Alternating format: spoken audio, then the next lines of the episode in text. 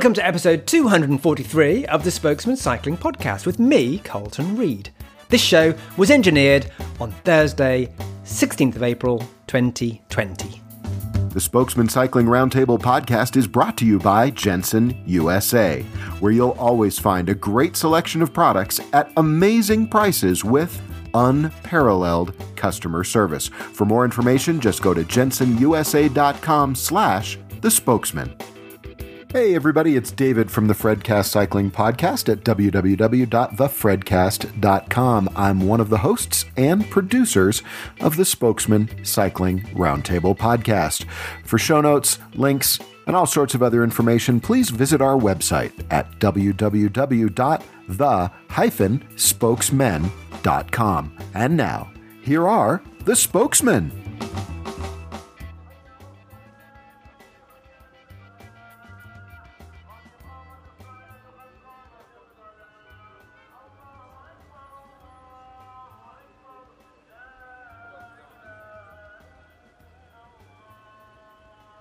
Those sounds are from Nablus, Palestine. I was there before the lockdown, researching articles for Forbes.com and The Guardian.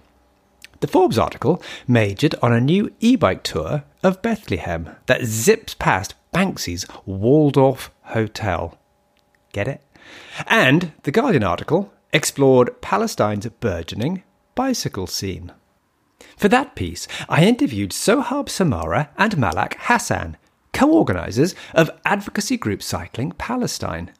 We met in Bethlehem, and the first part of today's show is the audio from that interview, with Malak translating Sohaib's Arabic as we went along. The second half of the show is also Palestine themed. I talked with travel writer and cycle tourist Julian Sayarer. He has a brilliant new book out today. 50 miles wide is his often harrowing account of a number of recent cycling trips in Israel and Palestine, meeting with people on both sides of the divide. It's an unavoidably political book. Heck, even Palestinian recipe books drip with political commentary. Food is from the land, and this land is bitterly contested, as it has been for thousands of years. So, this isn't an episode for the faint hearted. There are some graphic moments in both halves of the show. Before that long discussion with Julian, however, uh, which we did over the internet, here's Malak and Sohaib, who I recorded in the foyer of Bethlehem's Manger Square Hotel.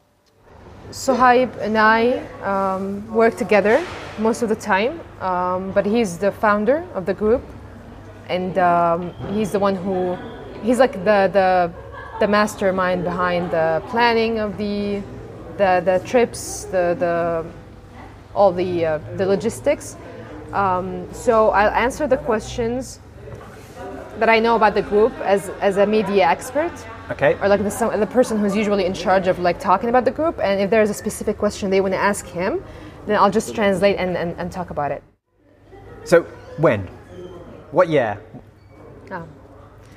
Well, uh, Cycling Palestine is the fruit of um, a passion, the passion of few Palestinian um, uh, young men who love to cycle. There was no access. There is no opportunity. Um, it's not easy to get cycling gear. Um, Because it's expensive, it's or you just can't get it? And there are no shops here. Like there are no shops that you can just go and buy a bicycle. But they, in a way, had like this idea, and they got maybe used bikes, and they would go out, cycle because they love it. They would explore Palestine, go to these unfamiliar roads, maybe with not with not really uh, the greatest infrastructure, but still they would do it. Um, and they loved it so much, and they enjoyed it so much to the point where they decided that you know maybe we should invite other people to come try this out with us because it's so fun. and is this, sorry, is this Ramallah? This is all Ramallah? It's Ramallah, yes. Okay. And in 2016, um, it was Sohaib and two other friends. They decided to start posting on Facebook um, and invite people to join the, the, the tours. And uh, it was as simple as you know we're going to maybe Ramallah surrounding areas. Who wants to join? We have like two you know extra bikes, and then you know two people would join, and then they were able to get another bike, and and, and, and so on. You know uh, until at some point there were like ten people joining the, um, the the trips, including myself, and that's how I came to to, to know Sohaib.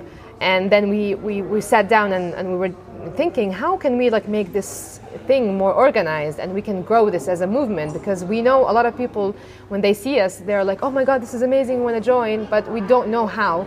And then we decided to start something called Cycling Palestine.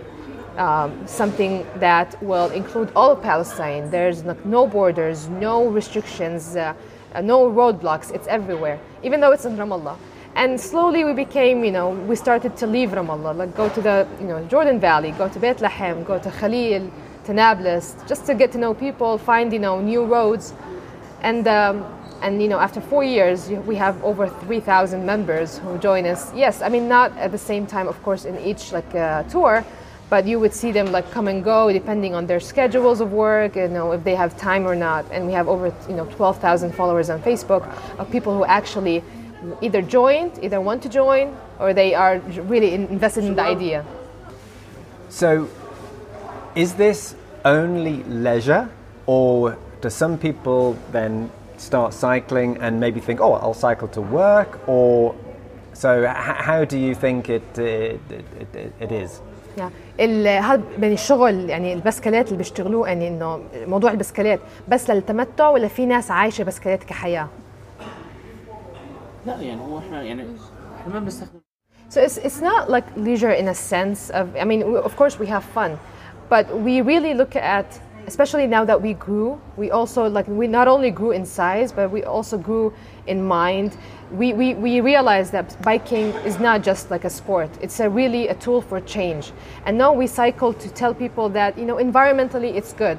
Uh, socially, it's amazing, and also like economically, if you don't have money, you can get a bike and you can go anywhere. Um, it's a it's the best icebreaker for us. Whenever we are on the road, someone wants to talk to us, know who we are. So for us, it's all you know, it's leisure, of course, especially in in circumstances where there's no a lot of like there's there's not many like outlets for Palestinians to you know to um, I don't know like go to the beach or like have fun. So we're like exploring the untouched areas, the roads, which usually we don't usually go to, to walk, you know, in. So we cycle. So for us now, a lot of people have adopted this as a lifestyle. They go to work on bikes. Uh, we have a lot of athletes who, um, you know, decided to become like professional uh, uh, cyclists with the minimum resources. I mean, you're talking about bikes that are not like, you know, uh, competitive or like professional bikes, but they want to become athletes. They cycle, you know, every day to train. We've um, in 2000 امتى امتى الاتحاد اشتغل؟ 2019 In 2019, um, we actually uh, the, the the the cycling federation became active, which is very late in the world of cycling. But this this was kind of a result um, to this like growing phase that we've helped create when they saw that more people are cycling, more people are interested in this. So yeah. In we've just been in Jericho, Yeah. and there's actually quite a few people cycling in, in Jericho for Yeah. transport Yes. on electric bikes mainly. Yeah. But in other places in Palestine, it's maybe less because of the hills. Mm-hmm. So what's what's the is Jericho's flat? Is that the reason? Why why why does Jericho have more people riding? يا بسألك انه ليش بس في اريحه بكون في كتير يعني هو شاف كتير بسكيتات كهرباء وعاديه واماكن تاني لا هو يمكن راح بس الريحه آه، ما راح طول كرم ولا راح قلقيلي اه طول كرم وقلقيلي نفس نفس اريحه Yeah. So in Tulkarim and Qalqilia, which are two other governorates in Palestine, they also have this like a cycling kind of phenomena, uh, like Jericho. وغزه كمان نفس الشيء Also in Gaza, I've been to Gaza like a few months ago, you know, for work, and uh, cycling is a big thing. Adults as well as children, because obviously Yes. children ride bikes. Yes. But is, is that the perception that it's a, this is a children's act? Why are you Yeah. doing a children's activity? So I think you know here is where how I, I can explain this phenomena is that you cycle not for leisure but because you're forced to in a way because it's cheap. You can get a bike, put like the bread and deliver it easily. You don't need the gas. You don't need um you know fi- fixing it is so easy. Um, and also, you know, because of the fact that Jericho is flat, makes it the ultimate, really cheap alternative. But when you go to the other, you know, uh, districts or the cities, because it's very hilly, no one is, you know, willing to go through that. Um, but uh, also, but the problem, you know, Sohaib, for example, found when he uh, started cycling is that the comments of the people were always like, they always told him, why are you cycling? Uh, you're, you're an old man now. You should be thinking about like starting a family, having babies, you know, working. This is stupid. Don't do that. And so there's this like mixed, like contradicting perception of cycling. Like, do you want me? Like, you can only cycle if you're poor and you need uh, transportation and do delivery, but you cannot cycle if you're an old man and uh, you should be working. You know what I mean? So if you have a Mercedes or if you have a good car, you should not be on a bicycle. Yes, I mean you're obviously fooling around, and it's and, and, and even the girls. Like I mean, it's different. So for boys and girls, they start riding their bikes. You know, they get their first like small bike. You know, with with the with the with the, with the colors and everything. Uh, but you reach a point where, as a girl, it's no longer acceptable to be on a bike. That's maybe a bit later for a man, for a boy. But at some point, you have to be serious. Halas. Think about studying, about work, about what you want to do in the future. That's it. So, that one of my next questions was going to be about the, the status of bicycling with women. Yeah. And how different that is for compared to a man. So maybe it's uh, slightly more acceptable. It's, it's considered strange, but acceptable. Yeah. But for a woman, it's strange and not acceptable. Yeah. So how, how have you tackled that? Yeah. Uh, so for Sohaib, uh, maybe he can tell you first about his experience as a man because I, I think it's it's a bit of a misconception, you know, perception that men don't have any troubles with cycling.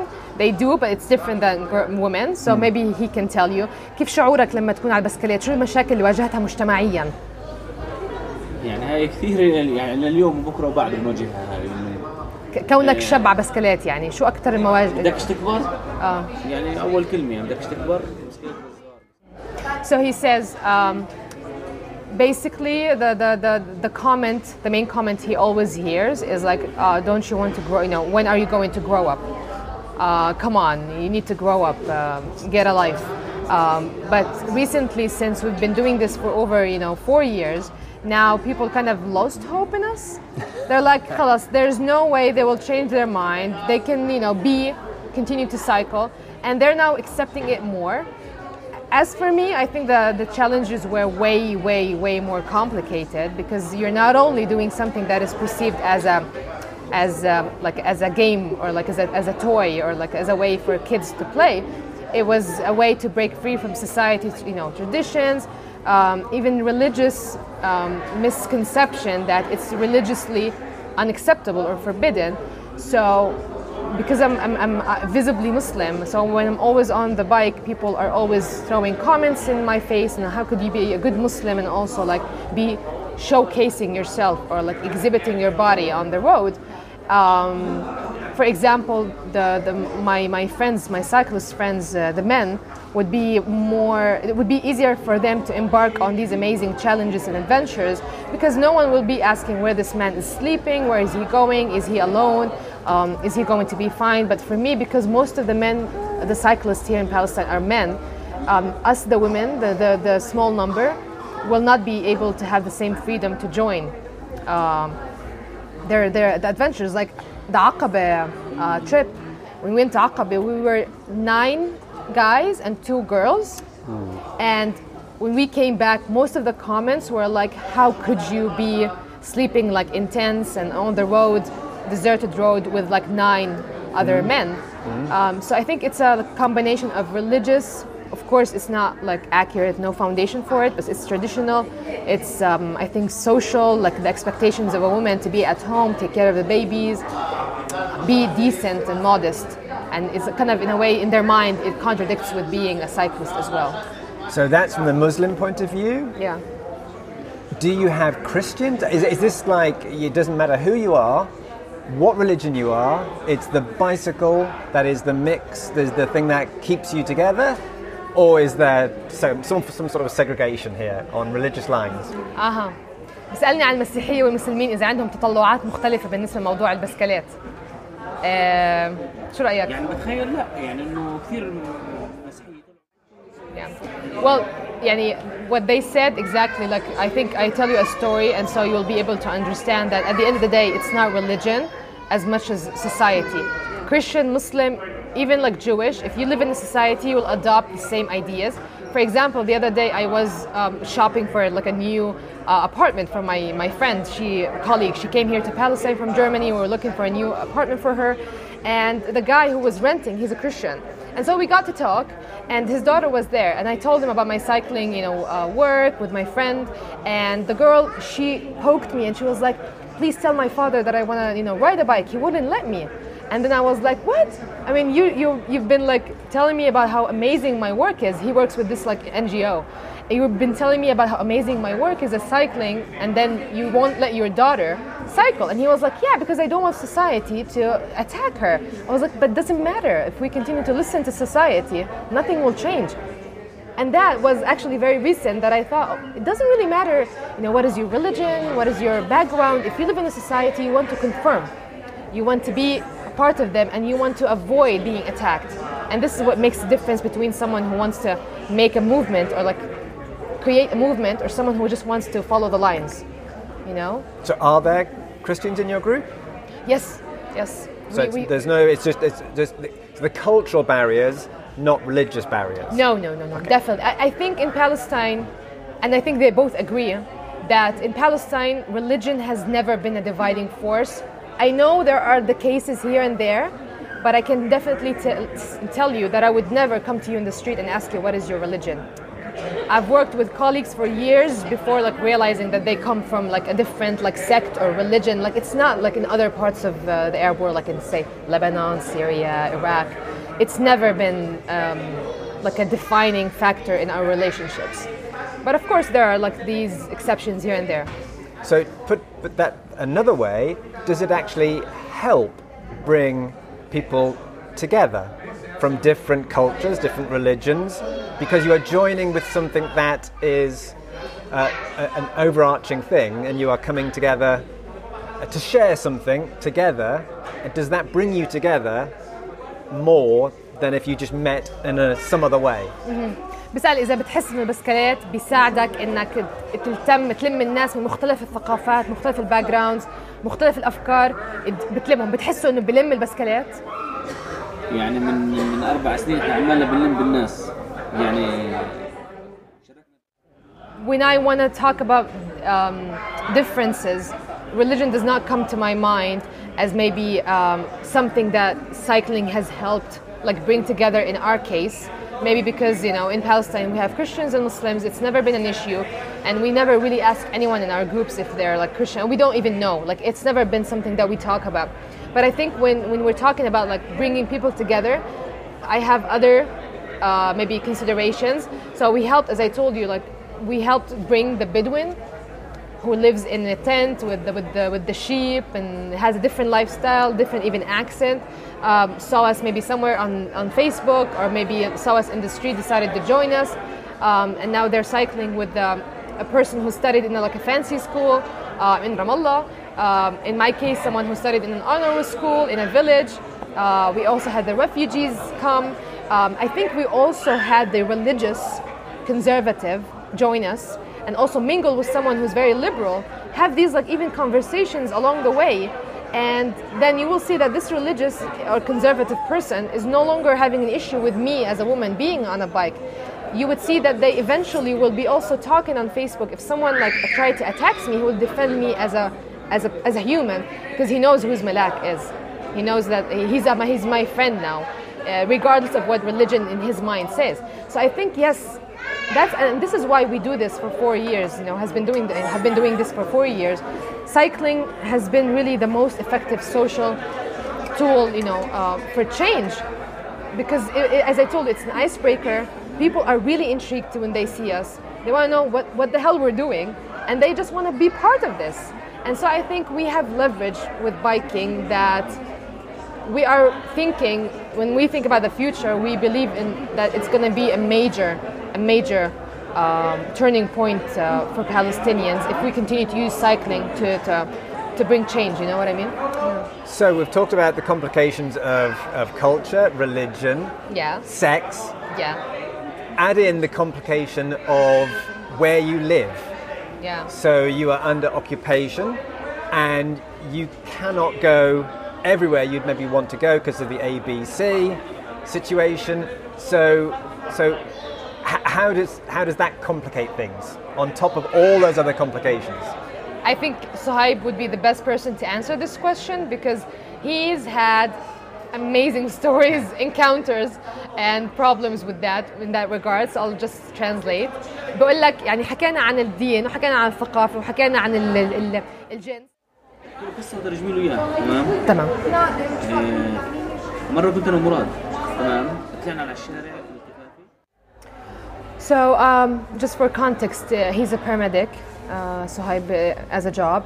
Um, he tells me a story to try to answer a question of how difficult it is to, to do anything. I, think in I think in Palestine, but mostly to be like a cyclist, um, because you, as a you know, as cycling, you have to go on roads, and most of the good roads are the settler roads we call them, the ones by Israel um, which means they're under like heavy Israeli control. There are patrols on the road, um, and so he tells me a story to, to kind of to give you some kind of sense into how how difficult and dangerous sometimes it could be. Um, he was with his friends, uh, with his friend uh, Murad, when they started um, cycling, and so they were taking this bypass road into like a main. We call them settler roads because it's they're usually used by the settlers in the West Bank. Um, and then they were stopped or pulled over by, by patrol and um, next to a gas station. Um, they were asking them who you are and what you're doing here, and so when they realized they were Palestinian, because most of the time we're mistaken as, as, as foreigners because there are not a lot of Palestinians who cycle. Um, they took them behind the gas station. Um, they asked them to take over, you know, take off their vests and to take off their helmets. They took them aside with the with the with the bikes, um, and because uh, speaks some Hebrew, he um, heard them say if they should shoot them in the foot or maybe in the arm, like they were like taunting them in a way. And that was in a time where there were a lot of stabbing, um, uh, kind of incidents against Israelis. Um, it was a very tense period. And um, I asked him if you were afraid. And he was like, I was not really afraid for myself because at the end of the day, if I'm gonna die, that's it, I'm gonna die. I could die anywhere. But he was very worried that if this escalates in a way, if he tries to defend himself or like to tell them like there are no grounds for you stopping me and treating me like that, they could easily shoot him, treat him in a different way, like arrest him. And if they eventually kill him, for example, they can say that he was posing, you know, danger to them, and then eventually they will blow up his family's house, and and you can see like how your brain starts like to go, you know, wander in, in dark places while you really just want to go cycling. And for me, this is also the same, Yani. And the other day, when we were going to the northern Jordan Valley on a bike, actually, it was uh, last Friday, we were also like interrogated on the road by the Israeli um, um, soldiers, even though we were not doing really anything. We were just waiting on the side of the road for the rest of the group to, to join us. And so they came. And what I always say to people that I have no problem being nice to anyone, but sometimes it feels a bit difficult to be nice to someone who's not treating you in a nice way. But you feel like you have no other option but to say thank you to someone who's occupying you. Thank you for someone who's just taken your ID for no reason. Someone who's even not willing to tell you have a good day when you told them like have a good day because you're always worried about what's going to happen if I tick them off the wrong way, you know what I mean? So we've always been pulled over by Israeli soldiers, sometimes even the checkpoints we cannot just cross. Um, we arrive at a place where there's a checkpoint and we have to go back. So it seems like there is always, it's never been free, will will never be free, but we're always trying to see the good side in it. At least we are trying to do something nice. So, difficult question. Yeah. Could Israelis be a part? I mean, is it, okay, Israeli soldiers are doing their job, they're stopping you, that's not good, that's not nice. Yeah. But could an ordinary Israeli, could they join Cycling Palestine? Would they want to join Cycling Palestine? How, how do you think they think Yeah. about Cycling Yeah. Palestine? Yeah. ايش كمان؟ بسأل إنه هل ممكن في يوم من الأيام الإسرائيليين يعني إسرائيل مش ش- جنود إسرائيليين عاديين يعني كل مواطن اسرائيلي هو جند اسرائيل كل مواطن اسرائيلي هو جند اسرائيل يعني اذا ما ما سببليش So um, I'll give you his opinion, and I'll also like explain more from my side. Um, he tries to sums it up in few words. Every Israeli is, was, will be a, so- a soldier at some point, and we cannot judge anyone. But if they did not do anything bad to me now, they might do something bad to someone else without any grounds. And it makes it difficult to have faith and trust in, in someone when you know that they're kind of, uh, what is the word? They are part of occupation. They're standing still, not doing anything, approving something that is as bad as that. And so this stands as a, a moral dilemma for us in how we even we know that there are amazing Israelis, beautiful, doing amazing things to humanity. I cannot say, you know, that every Israeli is bad. Like I can't say that every Palestinian is good. But it makes it difficult for me as a Palestinian, as both, you know, two Palestinian educated, um, open-minded, peace-loving Palestinians to accept Israelis when we don't know for sure that they are also against um, you know, you know, uh, uh, crimes against, against humanity. They are not against injustice. They're not against like occupation, killing innocent people, uh, blockading people in Gaza. So it makes it difficult for me. And regarding other question about will they want to join, I don't think most of them will want to join. Um, either because they don't, you know, because they have political reasons, of course, or because the Israeli government is doing great work in like increasing propaganda against Palestinians, you know, creating this idea of the other who is like just waiting for the sec- the right moment to shoot you and kill you.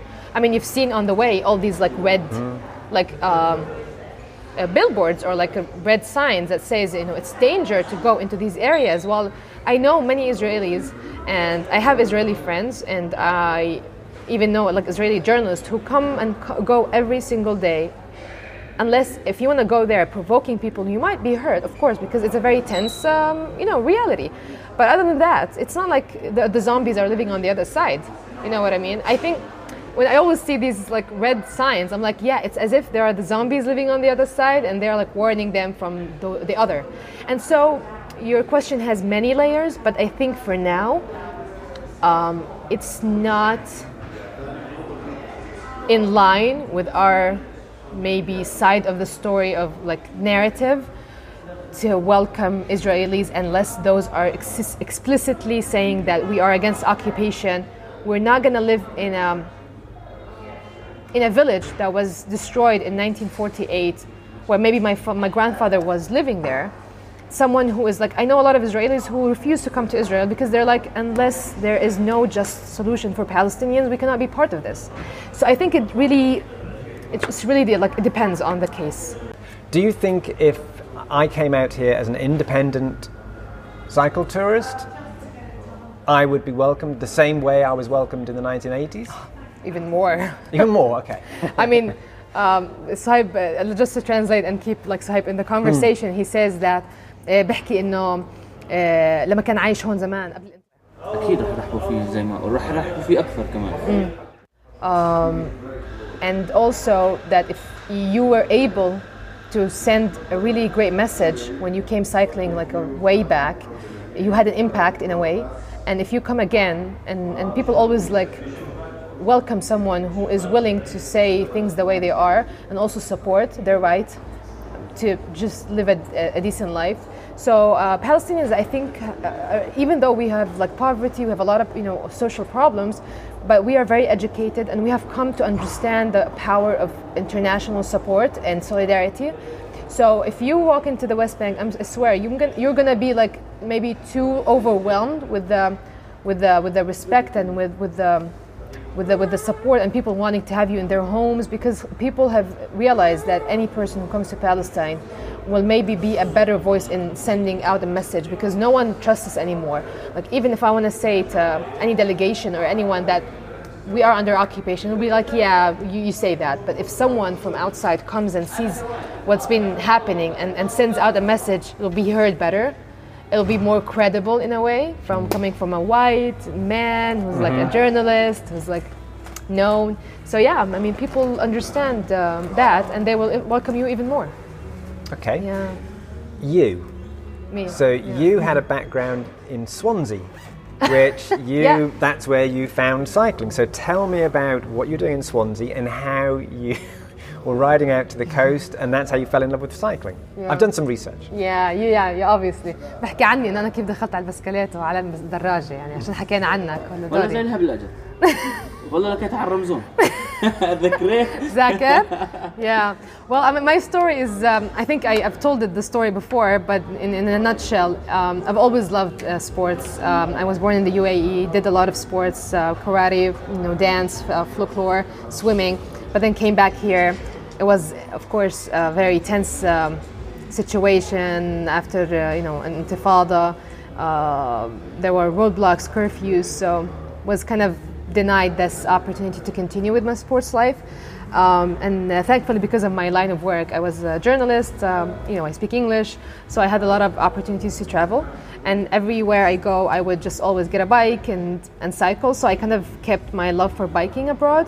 But when I went to Swansea, the first thing I did was buy a bike. I swear. Like I went to this used bike shop and I was like, I need a bike. I don't. I, I don't care what kind of bike. I remember it was black, black and green.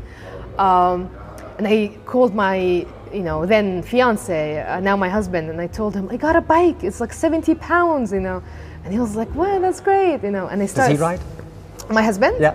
Yeah, no, he doesn't. He- Okay. He, doesn't ride. No, I mean, I took him um, to Jordan once to try biking in a, like a safe, you know, environment because he is convinced this is not safe here, and then he was like, "No, this is not for me." But he's very supportive. Yeah. Anyway, so yeah, I, I kept biking, and I swear I would bike like hours every day, and I just felt so free. Because I, I would like feel so overwhelmed overwhelmed with studying and everything, and then get on a bike and feel very relaxed. And then when I came back here, I wanted to go back to biking, but I was so terrified of people like attacking me all the time, and I stopped biking for a long time. You know, maybe for six to, to maybe even nine months, until I found uh, Sohaib. Um, at the time, that, and that takes me back to this like elite bikers, like uh, professionals in Palestine when you try to join this like biking community it's very exclusive because who are you to join us on this amazing adventure when you have no background in mountain biking? Like no one was welcoming enough of me as a woman. I have no background. I have no equipments no bikes. What i'm to do? And so i was also rejected or even ignored by those who i contacted but then i contacted sohaib.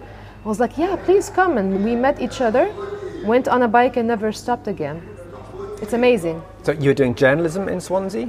I did a communication, media practice, and PR. Yes, Okay. it's a long And when title. what when what year was that? When, when were you was in 2013, 14. Okay. And Yeah. then what are you doing now here?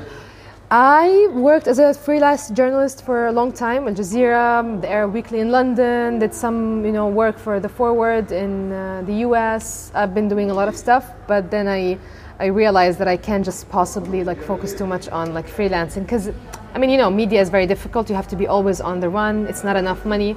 So I decided that if I want to like dedicate my life also for sports, I need to find a better job. So I found like an NGO, good paying, you know, job. And you have to kind of I think in Palestine, everyone has to sacrifice a part of themselves because I mean, economy is economy is bad and everything is bad. But I, I just love that we are biking together, and I feel like I'm doing something, even if it's not like journalism, which I absolutely love. Yeah. So clearly there are some places as a Palestinian Yeah. you can't go in your homeland. Mm-hmm. So wh- where can you? apart- I guess the settler communities you can't go. Mm-hmm. Yeah. But are there like you know trails which you would absolutely love to go, but it's maybe too dangerous for you to go, or you you can do parts of it but not the whole of it? What's where, where can you not go and where would you like to go? Okay, so I'll ask Sohaib because he's the expert in trails. Mm. بسألك إنه أكيد طبعا في فلسطين يعني في إسرائيل صعب تفوت يمكن بس يعني شوفي في عندنا في الضفة هون كثير المجالات محدودة ليش؟ Yeah, yeah. so um, he says that he of course would love to go all over the West Bank but the problem and if you're familiar with the map uh, you can see it's basically like a you know uh, like Swiss cheese at the moment. Um, so between every valley and another valley, there's a settlement.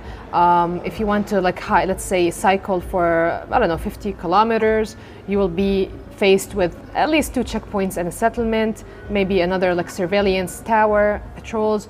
So in a way, there's the continuity is always broken for a sport that is based on long you know distances and and space, uh, which has always been a problem for us because um, so for them as the guys who are into mountain biking, usually what they do is they do special, uh, very exclusive trips uh, because it's not safe, but they still would, would, love to do it. So maybe they will go into this like forest, you know, forest area, uh, cycle. Um, it's a settler, you know, maybe trail. Uh, usually Israelis are there, soldiers. They would do it, try to disguise themselves as maybe foreigners, but they don't do that much because it's not safe, and they would not never take other Palestinians uh, and be responsible for their safety.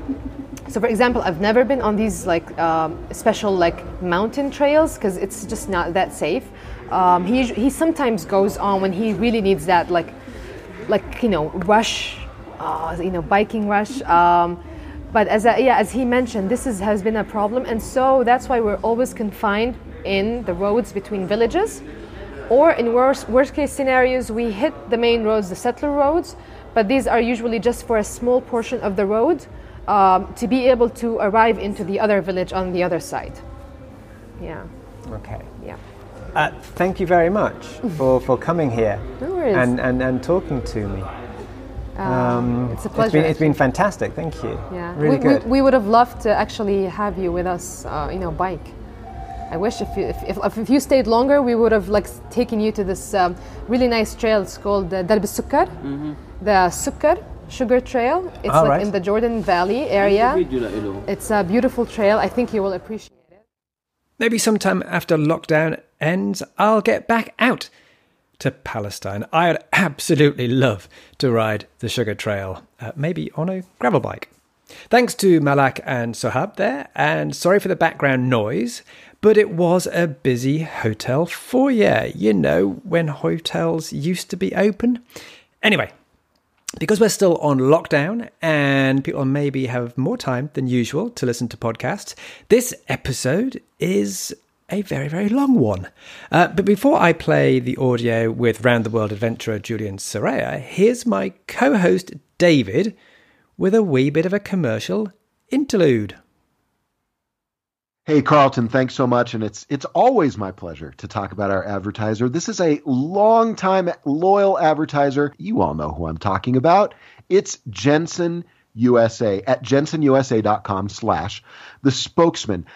I've been telling you for years now, years, that Jenson is the place where you can get a great selection of every kind of product that you need for your cycling lifestyle at amazing prices. And what really sets them apart, because of course there's lots of online retailers out there, but what really sets them apart is their unbelievable support. When you call and you've got a question about something, you'll end up talking to one of their gear advisors, and these are cyclists. I've been there. I've seen it. These are folks who who ride their bikes to and from work. These are folks who ride at lunch, who go out on group rides after work because they just enjoy cycling so much.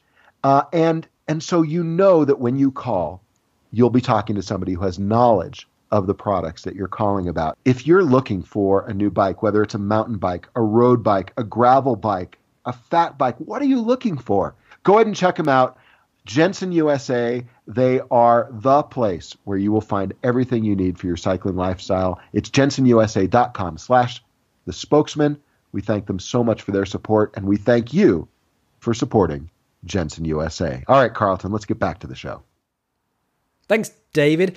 And we are back with a distinctly Palestinian flavoured episode of the Spokesmen Cycling podcast.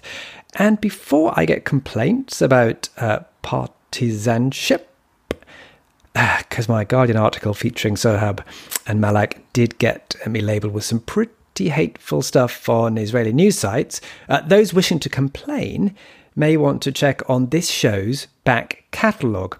We've had episodes about the Giro d'Italia, uh, starting in Israel, with David and myself recording audio from Jaffa and Jerusalem. And search out the episode with Israeli Ran Margaliot a former pro cyclist and co founder of Israel Cycling Academy and Israel's Bartali Youth Leadership School. Anyway, let's get on with today's extended episode. Next up is Julian Sayarer, author of 50 Miles Wide, out today. Julian, I, I have read your book. It is a fabulous book. I'm going to ask first of all because I'm I'm a writer, and in fact we're, we're both uh, we're both uh, published authors on Israel. In fact, right. Uh, so that's a, a, a, bit of a strange one, uh, a unique thing for for us to be talking about. But first of all, I'd like to ask that there's so much detail in the book. So I'm asking, as a writer, how did you get is it from memory? Were you taking really really copious notes? Were you taking photographs and then you, you were you know using that to describe stuff? Like you were describing things like um, you know there's a thistle of a certain color in a certain uh, part of a you know a muddy um, road. And it's just in- incredibly d- detailed. So how are you physically researching this when you're there on the ground um, it's a good question. I get that asked that a lot, and I think I must just have uh, been somehow a little bit blessed as a travel writer to get a good uh, memory. I mean, I take notes, written notes, which I think is also good for the memory to actually like write in a in paper with pen. I take few photos by and large, and they don't generally the things I've photographed for the most part haven't much appeared in the book. I mean, the thistle you talk about um, is very common at the roadsides of Palestine, and um, I remember the first time I was there noticing just how vibrantly blue it was. And actually, again, it's funny that you picked that out because I, I, do have one that I've pressed in one of my notepads, so I have the pressed version of it somewhere. Um, so yeah, and I, again, I just think that was a particularly vivid and imprinting thing. I think I saw the first one, I was like, wow, what a beautiful color. Um, and then a few days later, I must have passed hundreds of them. So I think that that in particular is is one of the most uh, common common types of flora at the roadside. Um, and other than that, yeah, I think I just must have a, a, fairly good memory. It doesn't feel quite as sharp as it used to. Um, things like dialogue, I find myself jotting down notes as people are speaking a little bit more than I did. Um, but yeah, it just it, that's my next question because dialogue clearly you've got to get absolutely spot on, especially when you're, you're interviewing people who we'll we'll, we'll get onto and when we, kind of talking, uh, you know, very very prominent people in the Israeli peace process. Um, uh, so, are you recording them, or are you always doing notes? Yeah, a couple of times. Um, I've I've recorded. Um, I spoke with a hip hop act in in Ramallah, who you know, as musicians, were fairly used to the idea of an interview being recorded. Um, Gilly, the negotiator I spoke with, wouldn't have been recorded. They were conversations over a while, and I probably would have gone off after we've spoken and written down immediately in paper and pen what was said. And then, as you say, because he's quite a sensitive figure, uh, you know, he's an institutional figure in, to some extent within Israeli negotiations over the decades. And so that's one of the interviews where I, he got sign off, which he hadn't asked for in advance, but just as a courtesy to him and his his standing, I um, I was sure to to to be absolutely certain that he approved what was going out in his name, uh, and he was. I mean, uh, obviously, um, I think in travel writing, and especially when you've got a political dynamic, you're obviously doing nobody any favors unless you're recording the absolute truth. I mean, it, it should sort of go without saying, but um, I guess in something like Israel and Palestine. Um, so many parties, to, to greater or lesser extents, legitimately uh, come to the table with a pre-existing agenda, and I understand the reasons for that. But I think in terms of just recording with with absolute accuracy um, people's views and what you see um, is kind of a service in itself. Mm. So my book, written many many years ago, uh, in in the 1990s, in fact. Uh, was a guidebook, was the Berlitz guidebook to, to Israel, which I wrote straight after to my, my university degree, which is actually in religion studies, which was, which was handy.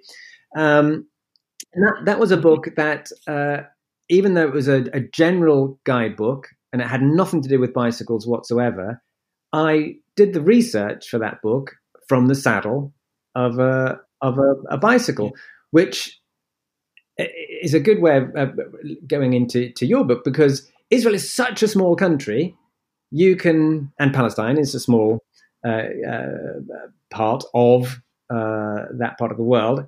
There is, it's easy to get. Basically, if you're a fit cyclist, you can get to the, the from the, the uh, from Eilat in the south up to, to Haifa and, and north uh, in in a day if you if you if you're pretty fit.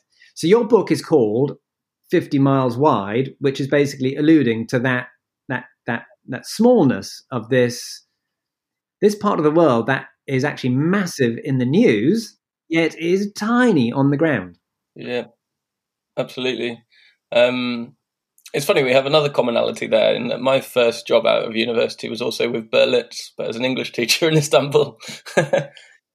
so um, but yeah, it's. Um, I mean, the bicycle, as as always, really is an amazing. It's an amazing way to see anywhere. I find, um, and especially a place that is the the nature of the politics, the conflict, whatever we call it, the dispute, is so rooted in the land, and the bicycle is such an immersive way of seeing that land, especially when it's kind of beset with checkpoints and razor wire and, and obviously the the wall that Israel constructed to to separate itself from Palestine and which divides you know Palestinian villages from their farmland and all, all kinds of things.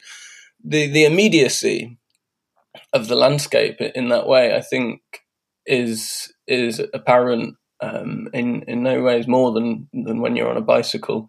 Um, and and yeah, fifty miles wide as the title. I think when I was looking at maps prior to my first visit, and and realizing literally how easy it was, how short comparatively it would be to cover the distances, and it, you know certainly the West Bank um, and parts of it up, up, towards Golan are very hilly. So I think those those um, fifty miles as the crow flies can sort of like concertina out into sort of longer distances but yeah, it's very small, and I think that that kind of is reflected to an extent in the politics. Um, if you kind of imagine something like a pressure cooker, which is maybe an, an unfortunate example in some ways, but you know, villages and particularly Israeli settlements in in the occupied territories are all so close together. Um, there is in lots of ways very little space, even geographically, for the tension and, and the trauma that accumulates with the attacks that go on or, or whatever. Um, it, the space or the lack of space allows very very little room for the, the build up of tension to dissipate. Um, so yeah, I think it's a, a, really massive part of it, and I do think from an external point of view, it, it's kind of why geography and, and in some ways our lack of familiarity with the Middle East and the terrain of it um, becomes a problem in in understanding these conflicts and these politics from the outside because it is. I mean, even me, I'm half Turkish. I, I know my, my, mother hitchhiked around Israel in the '60s. I, would like to think that I I know the Middle East to some fair degree, but still, 50 miles wide. When I first noticed that, it, it's yeah, as you say, it's it's kind of striking. Um, and then I do think on some levels it's hard to understand an area and a politics if you don't understand its geography, if you don't necessarily understand even how its map reads. Um, and then, as you mentioned, this, the Middle East as a whole is an absolutely vast section of land, and uh, often the, the the way that we reduce it down to very simple elements, whether that's Israel, Palestine, Iraq, Iran, Saudi Arabia, um, you know, these these countries are larger and more spread apart spread apart than Poland, Austria, Russia, UK, France, and, and it would seldom be expected for people to have a particularly insightful um, and, and deep knowledge of the politics of all of these, uh, all, all, of so many European countries, say.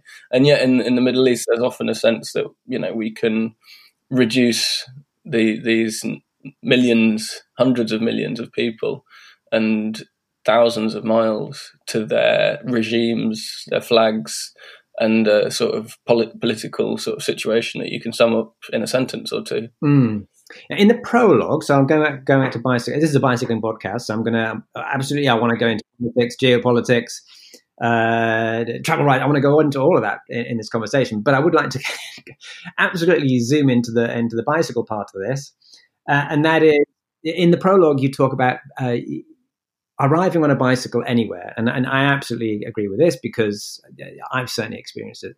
You are treated uh, as innocent, so that's what you say in there.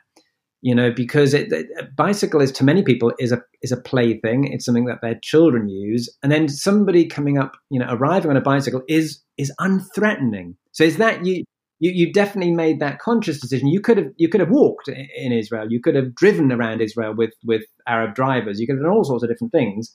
But was it a, very conscious decision to use a bicycle because that is a signifier of unthreatening person, slightly maybe odd person? Um, yeah, it's got that eccentricity factor for whatever reason. Um, I mean, to me, you know, it's 11, no, 10, 11 years now since I cycled around the world. Um, I broke the world record for the circumnavigation. And actually, this whole point of the bicycle is innocence. I think there's a moment on the Canadian US border on that trip where the US border guards, who can sometimes be a little bit gnarly, uh, were sort of, you know, where where are you going to? And I was like, Tijuana at that point. And they're like, oh, you're cycling to Mexico. Yeah, sure thing. Through you go. And I just remember on that instance that it that it really sort of diffused any tension. And so it, the bicycle, in lots of ways, has always just been the way that I travel. It's it's the go to way. Um, and then the, the, book, in lots of ways, started out uh, Edinburgh Book Festival actually, and talking with an Israeli author, and and I mentioned uh, you know my travel by bicycle and this idea that you see politics at the side of the road, best of all on a bike. And, and she'd kind of suggested, wow, I mean, a bicycle, you'd really see the reality of Palestine and Israel um, in very close quarters. Um, so I think that kind of planted the seed in some ways. And so a mixture of that sort of external suggestion, actually from an Israeli, that I'd see the reality of Palestine very clearly by bicycle. My own, you know, I grew up hmm. riding a bicycle. Really, I, I was, um, you know, I was born in the born in the mid, well, born in London, grew up in the Midlands, um, in a pretty sort of post-industrial area, and having a bicycle was absolutely my way of getting out of this quite unremarkable place. Um, you know, from a, a small town um, to get in even into the lanes of Leicestershire. It was this sense of freedom, and I do think a bicycle kind of resonates to you know to all those who love what it is to be on a bicycle and to feel the wind on your cheeks and in your hair and pedaling and this sort of you know the motion and the grace in motion of just riding is, is such a kind of a pure form of, of, travel. I think to those that have known it, um, and in in some ways that kind of you know that physicality even that very sort of sense of freedom is in itself in, in, in kind of stark contrast to a lot of the politics of, of Palestine, Palestine in particular, where you know you've got cycling clubs and the guys can't necessarily go for bike rides because of military checkpoints, because you've got maybe mm. three checkpoints between Hebron and Jerusalem and so, you know, even little things like a road, you know, at your average cycling club in the UK, where you're thinking about, you know, your wattage or your average speeds or your, your total time or your personal bests, you know, if you've got a grumpy conscript uh, who's only an Israeli teenager, possibly, uh, having a bad day and deciding to make life miserable for you as you go for a bike ride, that whole sense of joy and the freedom of being on the bike gets compromised. Um, so yeah, mm. the, the bicycle in some ways is kind of is woven into that way of of being in the land or, or or, the way that so many Palestinian cyclists that I met talk about it equally. They still have this sense that riding a bicycle is amazing. Um, and so there's also that innocence, as you say, but also this kind of universality of everyone kind of knows what it is to, to, to ride a bike. You know, that first memory you have of when you first learn to ride a bike, or that first time maybe you go for a bike ride that bit further than you have done previously, and, and the way it, it resonates. And in in the book, you talk about uh, uh, the bicycle being a leveler for those, so that the, the the Palestinian cyclists, if they got togged up in in cycling gear, the the the Israelis would treat them almost as though they were Israeli because they look Israeli because they've got cycling gear on. Yeah, exactly. Um, yeah, it's a funny one. Uh, this kind of assumption if you've got your road bike and your dropped handlebars and your lycra, maybe your wraparound shades, uh, yeah, there's just an assumption that, that road cycling is an Israeli thing, you know, with a good bike being an Israeli thing. So yeah, it's fantastic. And again, really comes back to this idea of freedom that this assumption when you're going up to a checkpoint that you're probably Israeli if you're on a decent bike with decent gear means that some Palestinians who don't have the right to travel in um, in what is essentially their own land, all of it from the river to the sea in some ways, um, because all of that land should be free for people to move in and and they can kind of transcend those restrictions by being on a bicycle because of the the strength of the assumption that oh it's probably an Israeli and they just get wa- waved on through. And so to be speaking to Palestinian cyclists from Hebron, which is of course right in the middle of the territory, and who have never seen the sea, um, and they'd they'd ridden to the sea at, at Jaffa, in you know just south of Tel Aviv, um, or up to Haifa even, and and that kind of very emotional sense of journey of actually we get to go and see the sea. Uh, I mean, I'm sure there are some, uh, there are permits and you know travel passes that allow people to travel from the West Bank into what is Israeli territory and therefore go to the sea. But the fact that there's something that little bit clandestine about the bicycle um, that you can just sort of steal your way through I almost feel bad talking about it in some ways because it's a fantastic practice that obviously happens a little bit secretively, and I hope it can continue to do so. Um, I mean, I can imagine it's it's partly this, you like the, the, the MAMIL type factor. You know, it's bicycling in in in this country and in Israel is partly you know a, a, now an elitist thing to do so if you're walking around and or coming into checkpoints and you're you're wearing what is considered to be elitist gear, then you are going to be waved through a bit more. Um, there is that of, of cycling being you know very different for different class of people in in in some respects, even though at exactly the same time, cycling is for poor people. It's it, it, it it, it, confuses people because it just confounds their expectations. Yeah, absolutely. And I mean, you know, maybe a, a, Palestinian lad who works in a bike shop or in a in a hostel has to save up more of his wages to buy this, you know, his team outfit that he wants to wear than your, you know, a stockbroker in Tel Aviv might. But he still loves. Uh, just as when I grew up, I really loved saving up some money and was really happy to get my United States Postal Service jersey. Um, you know, it still happens. And I mean, I, I, I, think you're right as well. It sort of points to this uh, elitism, which is obviously the assumption that gets people waved through a checkpoint. But, you know, as we know, the bicycle, and again, this word of being a leveler, I mean, all of these differences that get thrown up by borders, by walls, by, by documents are, you know, they're so immaterial and illusory. And I, I think there have been instant, you know, it's very sad. I spoke to one lad who from Ramallah, you know, rides um, rides mountain bikes primarily because he doesn't like the checkpoints. So you kind of have that interesting dynamic that the the spatial nature of the conflict mediates people's decisions about how they might ride. They might be more likely to ride trails than on the road because of the, the, the absence of checkpoints. But even there, you know, he would say that he'd met settlers out on the, the mountain bike trails and stuff who, you know, often just receiving it's a very simple case of racism, the the issue at, at root. He, he's an Arab, you know, and of course he's an Arab, um, and that's that means nothing other than, you know, it's an ethnic background, it's a language, it's a culture, just as just as Jewishness is, just as it is, as it is to be British. And out on the trails, he's encountered racism. I think he, you know, he made no secret of the fact that he'd also had good moments where that kind of kinship and that community of the bicycle can kind of transcend these utterly immaterial ethnic differences that we have. And ultimately, that's actually, in lots of ways, what I'd want the goal of the book um, to be and its message and, you know, the, the role of the bicycle in the region.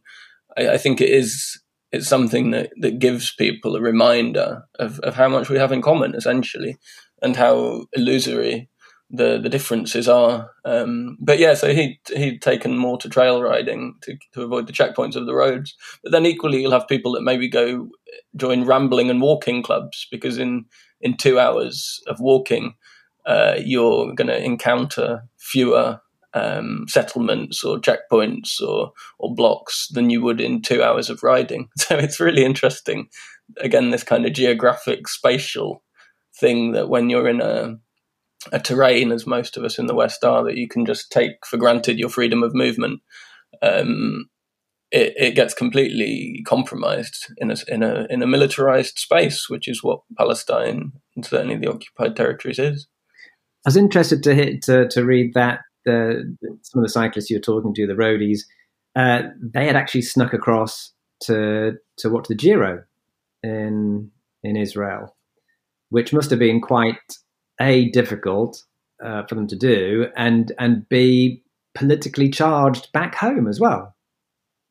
Yeah, I think. I mean, I can't remember if it mentioned people sneaking across it. I, one guy that I spoke to had said that he specifically is from Ramallah, and um, you know, residents of East Jerusalem, despite not having the right to vote in in Jerusalem or Israeli elections, are able to move into Jerusalem, so they could have gone to see it easily. The guy, one guy I spoke to in Ramallah hadn't been able to go, and he said that he would have done. He, you know, he would have been really excited to see this um, international bike race with famous riders that he, he knew and really respected. Uh, he would have gone to, to watch it, but he didn't have the right to travel there, so he wasn't able to. And I think that was a contentious that you know his position on that was itself quite contentious because there are. Um, I think it was an Israeli Canadian real estate magnate who paid the money, which was quite a, a, a massive sum for the Giro to start in Jerusalem in in 2018. So that in itself isn't, you know, an instance of what's being called sports washing now, because it was tied to Trump's suggestion that um, you know Jerusalem is the undivided capital of Israel, moving the U.S. embassy and stuff like that.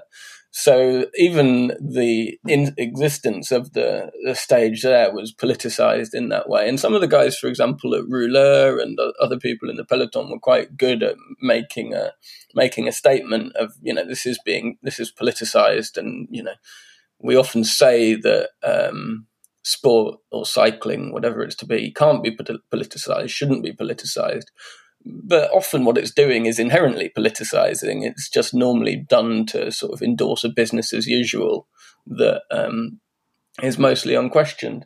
So the guy that I spoke to was saying that he didn't really care about that. He would have just quite liked to have watched the race. Even he would have sort of had some pushback from some of his Palestinian mates suggesting that that was, you know, endorsing, um, you know, endorsing this idea of a unified Israeli Jerusalem.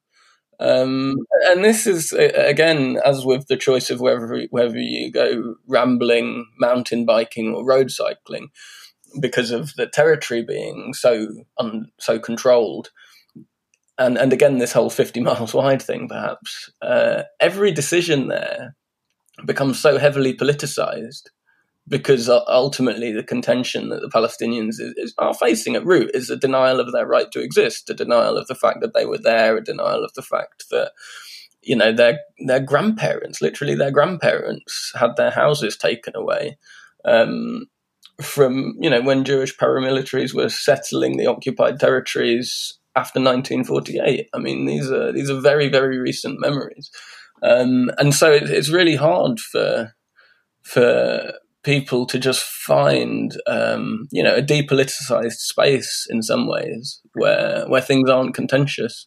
I mean, you see, you have Palestinians who cycle in Gaza who have been you know shot at by by Israeli soldiers and snipers. It's like the the extent to which we as, as cyclists in the West are, are able to take for granted the the space and the conditions and the movement that underpins cycling because it is this amazing invention that allows you to travel so much further and faster than you normally could on your own as a human and and that kind of pure experience of this this vehicle and this invention is it's still felt by Palestinian cyclists, but again, as I say, it's so compromised by the political and territorial constraints that people have to live mm. under. So the billionaire, the, the Canadian Israeli billionaire you mentioned there, is called Sylvan Adams, and right. she interviewed Sylvan at uh, when at the Giro because he was the guy who brought the Giro in, and he part funded the Israeli. It was the Israeli Cycling Academy, the the the, the pro Yeah. team. Um, uh, when when so that was in a piece of, in in the Guardian that I interviewed him. Uh, now he he's interesting in that he's not just interested in in, in pro cycling. Yes, he's of course he, he, did Aliyah, which means like he emigrated to Israel from from Canada. He's obviously um, intensely nationalistic, um, but he's also intensely um, cycling focused.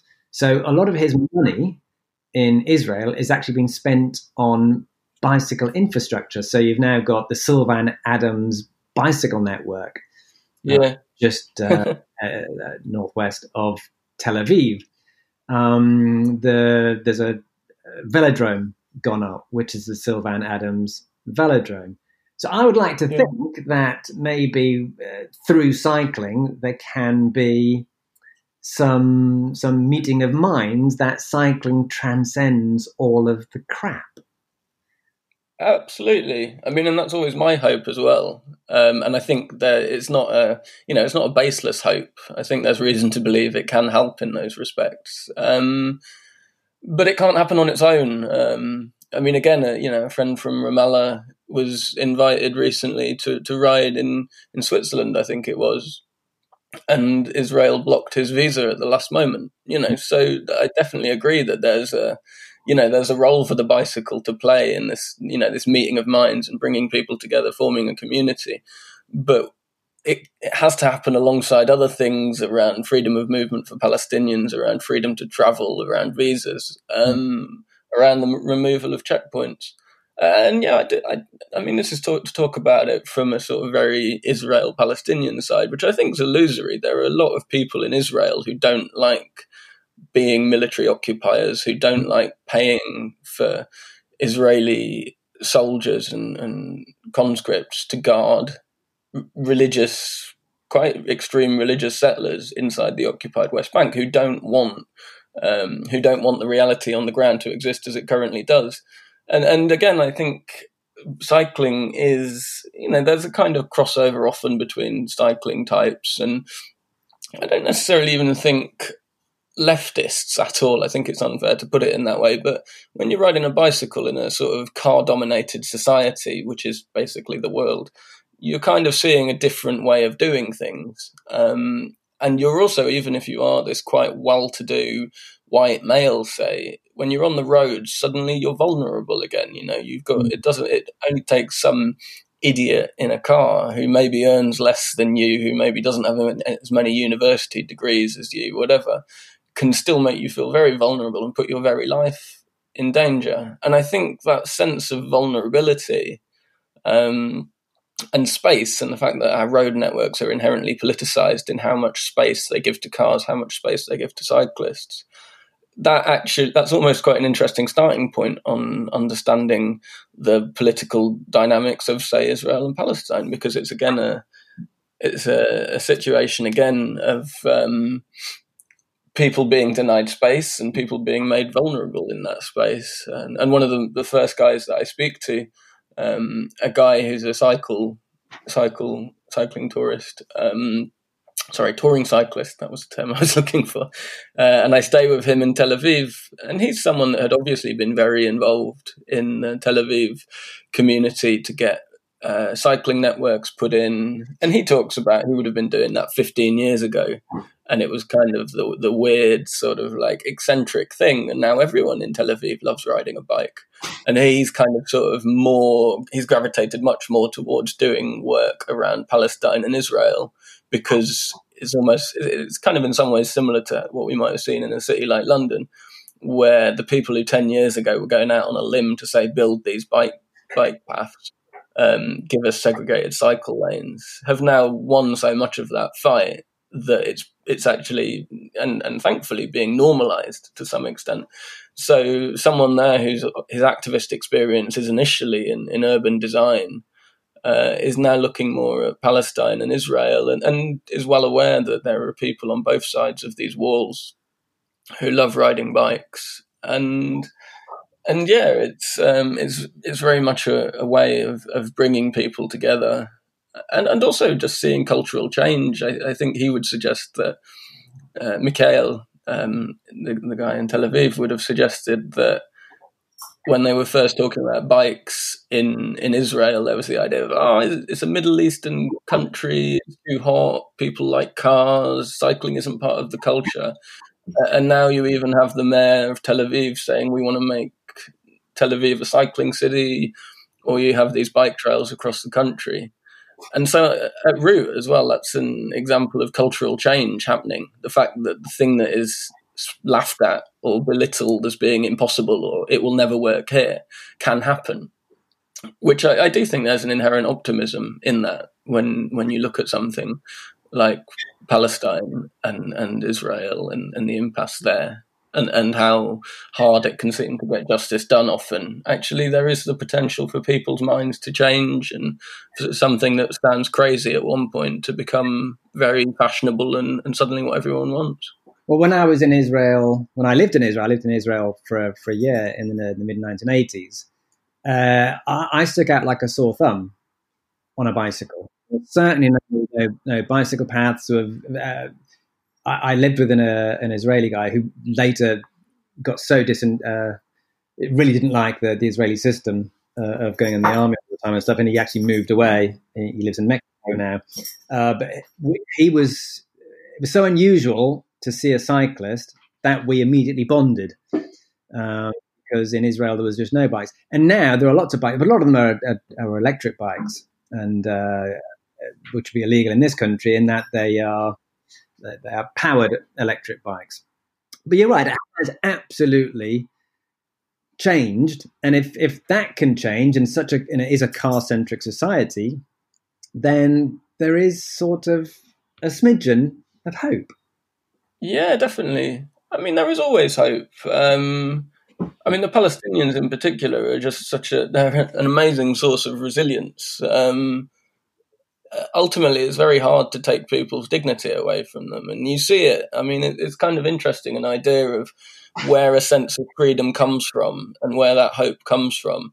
Um, when and when you're certainly younger, say millennial Palestinians who have grown up grown up with um, the border wall and and such extreme segregation within the West Bank, they still have a very strong sense of of what freedom is. You know, they still rap with these incredibly sort of forceful lyrics about their home. They still ride bikes and love it. They still like, are, are in love with this fact that they can actually like creep through a checkpoint and get to the sea at Haifa.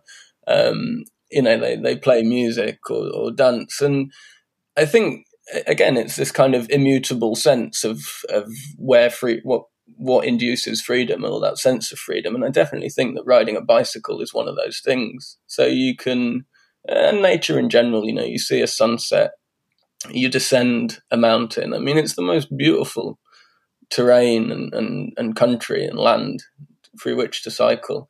And I think there's there's so much kind of natural beauty and sort of majesty in the settings that you know you, you sort of like feed your soul from that essentially, and and it, gives people the ability to you know yeah to go on believing that you know justice will get done that that peace will come. I mean there is really very little.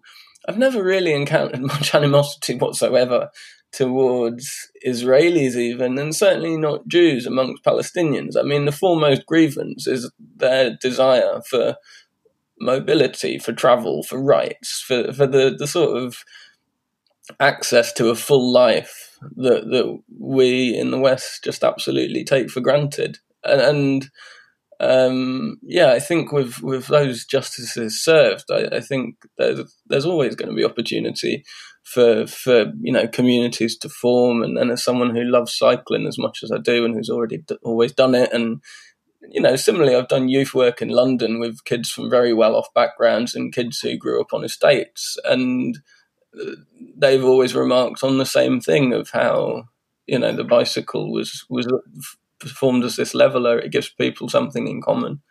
Um, and again, I, I, think as a you know, a metaphor in some ways, the way that a bicycle can change a transport system. Uh, I think it, it can be the, the facilitator in in changing other ways of thinking and ways of seeing a, world and its politics and, and the people in it. Um, well, here, here's a It back to you. So um, I think people see bicycles and it brings out the best in them. That's a lovely quote. yeah. It happen uh, everywhere, uh, but it is it, that that's a nice quote from, from, from your book. Yeah, no, I, I think it does. Um, and as we say, it's like that sense of innocence. Um, you know, it's very interesting on say something like the the larger checkpoints at um, a camp like Kalandia, just on the edge of the West Bank, and the Palestinians going back through the checkpoint have to go through these very militarized turnstiles, and the cars drive through on the roads, and it's, it's always this interesting factor for me to consider that here I am riding a bicycle. So of course I've got a vehicle. I'm not going to go through a checkpoint turnstile pen. It wouldn't fit. But equally, I'm obviously not in a in a box of metal and glass in a car. So it's this sort of fantastic sort of ambiguity in the middle where you're not quite a machine, but you're definitely not only a human in your way of in your way of moving. And and I think yeah, it's that it's that essence of doing things differently. It's that I remember what it was to learn to balance when riding a bike. I remember the first time I decided to sort of like really go for it, going down a hill, thinking, "Yeah, I think I can balance." Um, and and yeah, people who have you know taught their kids how to ride a bike and seen that freedom come along. And I think also on a bicycle, you can't really do an awful lot of harm to anybody, and yet you're still very personal. You know, you're still obviously a human being.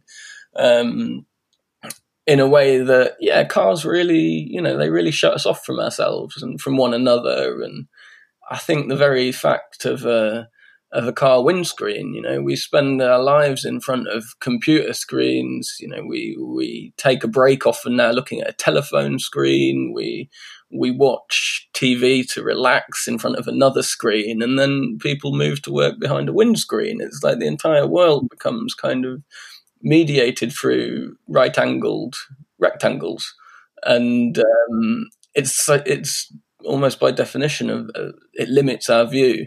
Whereas you're on a bicycle, you've got you know you've got full 360 degree or maybe 340 degree vision. Um, you know you can feel the elements, and and you're moving yourself. And, and yeah, we're we're living in a very kind of automated, mechanized, digitalized age and I think it's a big part of the the appeal and the allure of the bicycle at, at, this moment in history. And I think you're seeing it really sort of blossoming within cities first of all, because people are kind of somewhat starved of a sense of you know what is it to be human? You know what is the life that I want to want to live? You know I live in London, and often my favourite part of the day, the time when I think most and best, is my half hour cycling to wherever it is I'm going to get to, and half hour cycling home afterwards. Um, and I think that's one of the really special things about uh, cycle touring. You, you just that becomes your life. You know that becomes uh, you know a very sort of fundamental motion of, of travel, of stopping and eating. You're hungry when you eat, so you really savor your food. Uh, you know, you sleep out in the deserts under the stars in a place like Palestine, and um, yeah, it's a kind of reminder of how we could be living somehow. uh, the same page, and I know I've got the, the digital version, not the print version, so maybe it's not the same page in the print version. on the same page as that quote I mentioned, um, I think people see bicycles and brings out the best in them. There's another quote that jumped out at me, and this is it goes straight into the political um, because you, you didn't shy away from from talking uh, uh, political uh, stuff with with both sides. Um, but this this one was was was I quite like it, and it, it perhaps even got resonance for, for for Brexit. And that is so. This is, but we are talking about the the, the Israel Palestine conflict here, is and that is the solution, if there is one, is always one that nobody likes. Both sides have to hate it, and I mention that because we have a peace plan. I'm doing air quotes here. We have a the Trump peace plan where one side loves it, the other side hates it. Well, that ain't going to work. So, so have you talked to, to your contacts across there about the Trump plan, the Kushner plan, and, and what they think about it on both sides? Or, and what do you think of the, that particular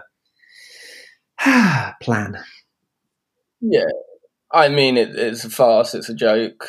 You know, it's been rejected throughout the region, including you know by countries like Saudi Arabia that are increasingly close to Israel, um, because there still is a sense that you know this the Palestinian issue is is such it goes to the heart really of the region in lots of ways, and and it has to be uh, an equitable and just settlement. So I think you know at a diplomatic level, it, has been mostly ignored. You know, I think there was what fifty billion dollars worth of, of, funding that Trump and Kushner were hoping to put together. So really, it's more like a peace bribe than a peace plan. It's like if we can give the Palestinian Authority enough money to sort of make this go away. But you know, again, it, you geography doesn't lie, and if you look at the the map that was put forward um, as the proposal, you know, that's that's no territory, that's no country. You know, there's no real hope that what's left on the ground there could could form a sort of viable, mobile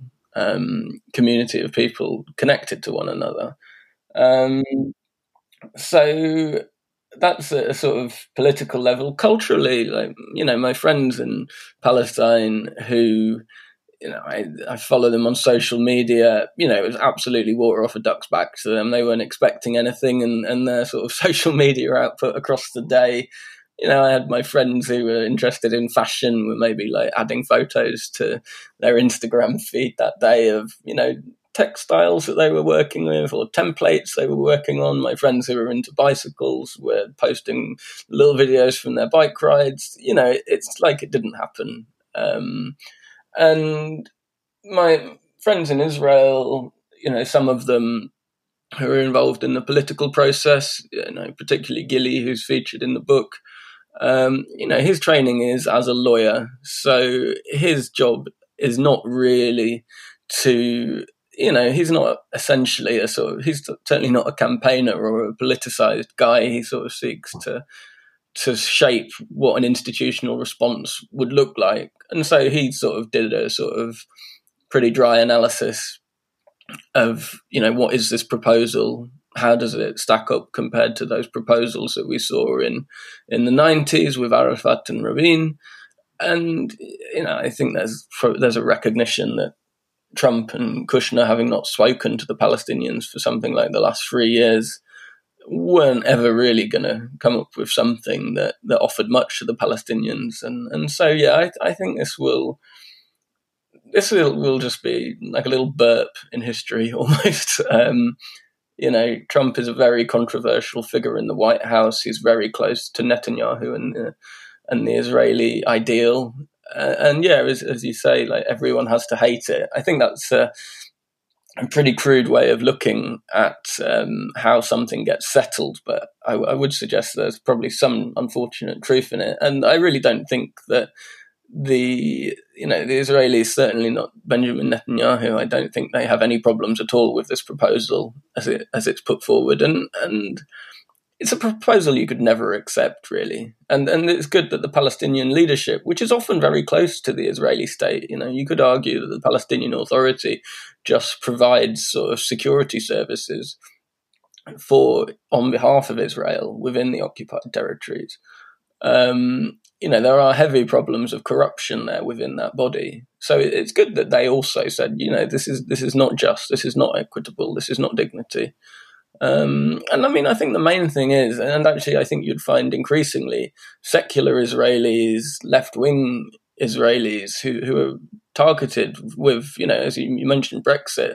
Left wing Israelis are targeted with the most sort of vile and intimidating forms of abuse, far greater than anything that I think the Remain Leave divide in the UK ever would have stoked. You know, this isn't a way for Israel to go about living within their own country and again, to, to put it in terms of Brexit, with um, you know, in the UK or in the US, the last few years with Brexit or with Trump, we've seen how intense and unpleasant it can be living with this really deep, festering political cleave down the heart of your nation. And, and to be honest, that's what Israel does. And you can't really live in denial of that fact.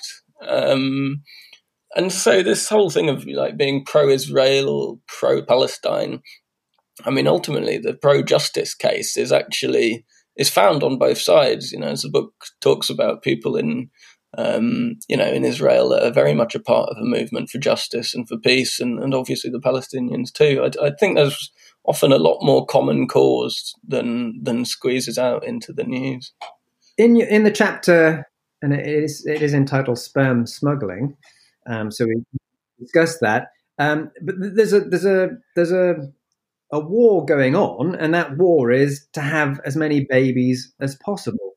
So on the Palestinian side, you can you can describe where the sperm smuggling comes from, but on the Israeli side, especially on the uh, uh, the the radical religious right uh, settler community, um, but certainly even in not the settler community, but the the the Haredi community, the the, the Orthodox community, they're absolutely yeah. pumping out as many babies as they they possibly can. So it's a it's a war to try and get as many people on the ground, because people on the ground needs houses, and if you've got houses, that it, it, it equals um, space uh, taken over, which is territory, which is then uh, basically uh, political um, absolutes. So tell us about sperm smuggling and what are people putting into plastic bags and then hoping Yeah, well, I mean, it's one of the many stories, I guess, in the book that just becomes a bit unbelievable, somewhat. But um, yeah, I mean, the the Jewish extremist who um, assassinated Yitzhak Rabin, the Israeli prime minister, in in the nineties, um, has unsurprised was unsurprisingly locked up for life um, in in Ramon prison, and then successfully petitioned the state for visits from his wife. Um, and pardon, Colin, didn't conjugal visits. In other words, they they, they, could do things that you wouldn't normally expect prisoners or somebody in a, in a prison to do with his wife. Exactly. So he had some successful conjugal visits from his wife. Um, you know, fathered a family, and um, you know, having assassinated the prime minister of, of Israel for the, the crime of risking peace with the Palestinians. Um, you know, you can make a case of, well, if conjugal visits are an entitlement he should have had, who knows? But either way, if he, for that crime, can nevertheless receive conjugal visits and start a family, uh, you know, you would expect that the same could be afforded to Palestinian prisoners, some of whom are, locked up on spurious charges, maybe for things as innocuous as throwing stones rather than assassinating the Prime Minister of Israel. Um, and needless to say, those those legal petitions on behalf of Palestinian prisoners um, failed to to materialize, and so Palestinian prisoners were not allowed conjugal visits. And um, the world being endlessly innovating as it is, um, this sort of trend of sperm smuggling came about, where um, Palestinians would have their sperm smuggled out of out of prison during visits, and uh, yeah, the idea being that often they're held maybe in the cleavage of a woman's breasts or in inside a plastic sachet or in an armpit to keep it at sort of body temperature. And then there are fertility clinics, one in Nablus and one in Ramallah, where Pal- Palestinian doctors essentially see it as providing a you know a service to a, a, woman who is often unjustly estranged from her husband and who may want to start a family. Um, they provide fertility treatment, sort of pro bono. So yeah, it's become this kind of interesting and quite extreme feature of the you know the demographic war, which I think is a term that's actually used somewhat um, on the but ground. It is also where both you're making little soldiers. That's that's the other side to this. This is not just let's have children. It's let's make little soldiers so they can carry on fighting each other in the future. Yeah, I mean, I think it's kind of less violent than that in lots of ways. I think, in you know, as much as anything, it's making new voters. Um, you know, the the reason why the demographic thing is so prominent is because Israel, you know, the intention is to have a Jewish state with a Jewish majority um, which is why the Palestinians have to be denied democracy. I mean, and this is why you have this really sad and um, really challenging sort of admiration coming from white supremacist, anti Semitic US in particular, far right, who really like the state of Israel because it's based on this idea of an, uh, an ethnic majority. You know, the idea that you can have a Jewish majority and that people can be denied the right to vote because you threaten that Jewish majority. So, you know, I almost think if you could like guarantee that, um, if you could guarantee the Netanyahu family and the nationalists of Israel that there would always be 30% more Jewish people between the river and the sea than Palestinians, Arabs, Muslims, whatever they might be. Christians too, because a lot of you know the Bedouin population also has a very hard time of it under Israeli occupation. It's often Christian, but if you could guarantee the fact that you'd always have a um, a Jewish majority, I think that uh, you know, that you could probably find some kind of uh, improvement in the situation. But of course, you can't guarantee such things, and Arab people have families, often large families as well. Um, so yeah, it's it's as I say, this demographic warfare and, and fertility is a very interesting part of of the politics and of the situation. I mean, you things like the you know the Israeli Jewish religious community has much has has taken much more keenly to things like IVF treatment or even same sex parenting than other equivalent religious groups, I'd say, around the world, because there is a sense of actually producing more children. Uh, you know, is, is, a duty to Israel, just as much as the Palestinians might see it as producing, producing, um, you know, starting a family. Um, and there are some really fascinating and often quite dark knock-on effects of this as well. You know, you have the market for surrogate mothers. So there's a lot of you know Filipino women that were sort of providing that kind of you know in utero services almost in that respect, or um, e- examples of soldiers, male soldiers who have died and had their parents want to harvest their sperm to sort of do artificial insemination with an egg donor after their child has died. Um, you know, so this kind of intense focus on demographics and numbers really uh, it's, it's, probably another way in which this whole situation on the ground becomes very unnatural. Mm. And, and every bit as much for the Israelis as the Palestinians. And, and often I think when you're so immersed in the politics and the and the the conflict of it all, people can lose sight of how, how far Israel has strayed from what is a kind of natural, kind of healthy, um, yeah, so uh, way to go about life and the world when you're not immersed in this intense politicization of everything. As you mentioned with your friend in Israel who decided to leave and go to live in Mexico. I mean, likewise, I have Israeli friends in London who just don't want to hear anything about any of it and definitely don't want to live in that country. Um, so, yeah, I mean, this this very intense politicization, which is everywhere, and in the book, I do think the bicycle is the thing that cuts through that and just takes you back to some purer state that's less troubled. Um, yeah, it's it's definitely a, a big question. mm. And let's go. Let's go backwards. We, we could have even started on this, really, but you did. You did kind of mention it in passing, passing, and I will, of course, have mentioned it in the introduction that you won't uh, have heard, which I'll kind of tag at the beginning of the show. But tell us where you've come from. In that you did say you, you, you were the, the fastest around the world. So, so go back to that. So, so tell us more about that particular journey, that particular book. Um, that was yeah, so that was my first book, Life Cycles. Um, I mean, the story of that.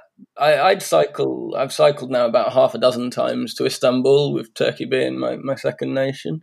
Um, and in 2000 and 2007, I, I met a couple of uh, touring cyclists who were on their way around the world in Istanbul, and they mentioned a guy who now a fairly known name in cycle touring, Mark Beaumont, and he was breaking a record for a circumnavigation. I looked it up on the internet.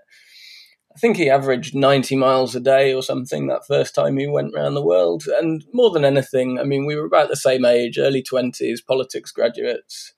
And um, both, yeah, both obviously loved life, lived on a bicycle. And um, it really sort of stuck in my craw a bit the very corporate nature of, of what he was doing. You know, it was lots of banking endorsements and a hotel chain.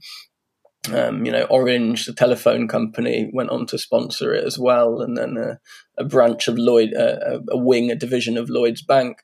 So it was this very, um, you know, corporatized version of adventure and corporatized version of, of cycling. Um, and, you know, I was 23, 24 years old and had lived, a, you know, fantastic memories, moments, some of the purest moments of my life really lived on the bicycle with my, my life in my panniers over the back wheel, you know, and just going over quiet mountain passes and having farmers give you food for a meal at the end of a day.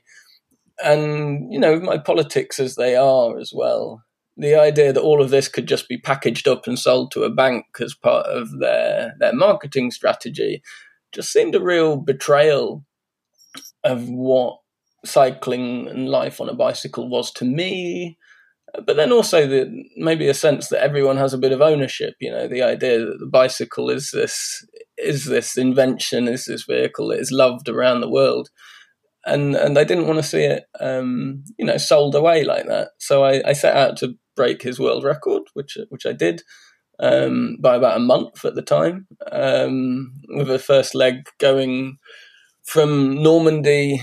I went through Central Asia to Shanghai, um, and then a bit of Southeast Asia and New Zealand, uh, and then a big arc from North America, from Vancouver to Tijuana to Florida to Boston, uh, flight to Lisbon, and then rode back sprint finish to Normandy. So that was really my first big ride um, as a as a cycling um, Cycling Traveller, and that's also the first book, Life Cycles. Um, and yeah, that's how I kind of got into this whole thing of writing politics at the side of the road, sort of thing. And you make money? Question mark? Yeah, just about. no, just about. I mean, I'm I'm not getting rich quick. I mean, and and you know, Beaumont just uh, he just broke his well, he broke my record. That record's fallen a number of times over the years. Um, he just did a, a, very fast circumnavigation, which I think is rumored to have cost somewhere like half a million pounds. Um, so I'm not bringing in half a million pounds worth of money to to fund my rides um, with a, a camper van following me and a team on board. Um, but yeah, you know, you, you get by, and and I'm I've got quite a strong background in political science, so it's kind of that's a. I think I'm a bit unusual in having this very strong commitment to to life on a bike and to the bicycle, um, but also being kind of interested as an analyst also in, in politics and political economy. Uh, so I've somehow carved out a little niche, which if you'd have told me 10 years ago I was going to do, uh, I would have laughed at you. So, how long do you spend in Israel? Because you, you were going, it is a small country, we've discussed that. You're going backwards and forwards. You know, one minute you're in uh, Tel Aviv, the next minute you're in Hebron. Uh, so, how long were you actually there uh, researching this book? Yeah, in 20, I was there in 2018 for six weeks um, with uh, across two visits, a shorter visit in the summer and then uh, I was back for a month at the, the very end of 20, 2018, um, which is kind of, you know, it's good to sort of visit a couple of times. And I've got friends from Israel and from Palestine who I'm obviously still in contact with, and I'll get in touch and ask them when the Israeli elections are happening or, you know, see what's basically going on, really. So I've kind of mainly in the last few years have come to develop quite a yeah quite a, a strong connection to to both countries. Uh, Palestine, Israel, or one country, whatever it's going to be in the future, who knows? Um, and people in both places. Um, but yeah, it was it was six weeks in total on the ground that year. I d- I don't think you've got much chance to get your pal um, Israel name flying anytime soon. So you mentioned that one of the potentials. That's like I can't see that happening, and that's because of the religion. Because of course, why why is this bit of dirt in the Middle East uh, quite so important? Well, it is a beautiful place. Yeah, there's all sorts of reasons why you know people may may fight over it, but generally, quite apart from the nationalism, which is uh, uh, underpinned by the religion, it is that religious thing. So that's why it's going to be so difficult to say change a name. That's why it's going to be so difficult to get people out of uh, the West Bank uh, because people view this as religious destiny. So Muslims view it as as as their land, and so Muhammad was meant to have come to to the Al Aqsa Mosque that was built over the, the Dome of the Rock, uh, and you know, and ascended to heaven uh, on his in his horse from there. So there's the claim for there, and of course, Jewish people view it as absolutely their their religious, God given homeland. So, given the fact it's religion, not not just nationalism at stake here, you, nationalism you could you could possibly you can imagine might actually um, change, you know, morph over you know a good number of years. When you talk about its religion, that that is so intrinsic to this region. That's why people fight over this place because of the religious part of it. So, do you genuinely see any solution, political solution, when underpinning this is uh, faith? Is is is not logic at all. It's faith. Yeah, to an extent. I mean, often I find that kind of interpretation of events can often uh, obscure the reality a little bit. And you know, we have precedents elsewhere. The uh, you know, the Protestants aren't allowed to march through Catholic regions of Northern Ireland, commemorating and honouring the, the, massacres of um, you know the massacres of Catholics. Uh, you know, there's precedent for these things being dealt with decently and proportionately and sensibly elsewhere. I think.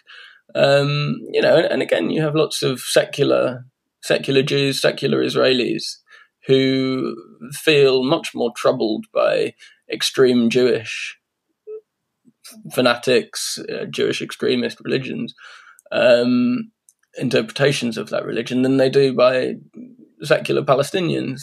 I think the, the problem is that currently, and, and for the last you know two decades, really, the political situation and lived reality for Palestinians in particular has become so has become so sort of circumscribed and, and bad um, that in that space, religious ideas really flourish. Um, you know, if you're living in Gaza under an Israeli blockade and you've got two million people in something like, you know, 40 square kilometers, a stretch of land like 10 kilometers wide, um, and and you have you know Israeli snipers on the on the blockaded sort of land outside. So if you protest, you might get shot at. You know, you've got bombs falling.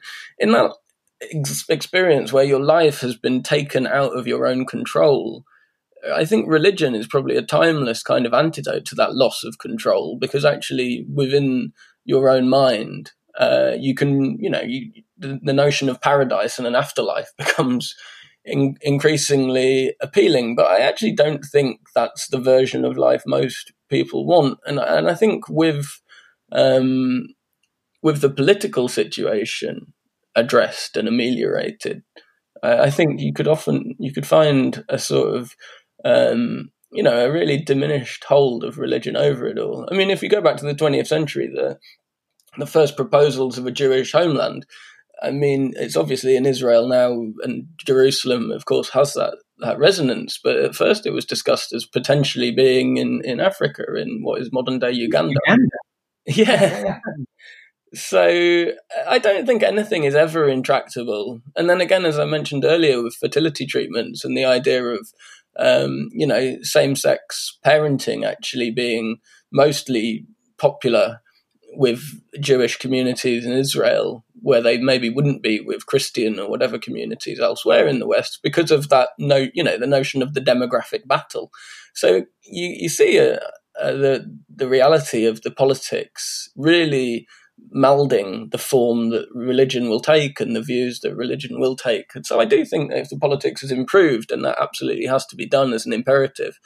Um, and then the obvious things such as you know the Orangemen marches in Northern Ireland whatever their equivalents are in in Palestine and in Israel are wound in, which I think you'd find supported amongst um, Israelis, um, Israeli secular people as well, and equally secular Palestinians who who don't feel represented by Hamas, of course, and who aren't even Muslim. You know, I speak in the book to a guy who started a craft brewery outside Ramallah, um, and he talks about his problems with you know people who are much more uh, extremist in their views of Islam than your average Palestinian would be. I mean, he's a Palestinian Christian, which is uh, the existence of which gets somewhat erased. The fact that about one third of Palestinians are Christian is mm-hmm. completely mm-hmm. obscured um, because I think again for sort of we live in a very Islamophobic time, and it becomes easier to sort of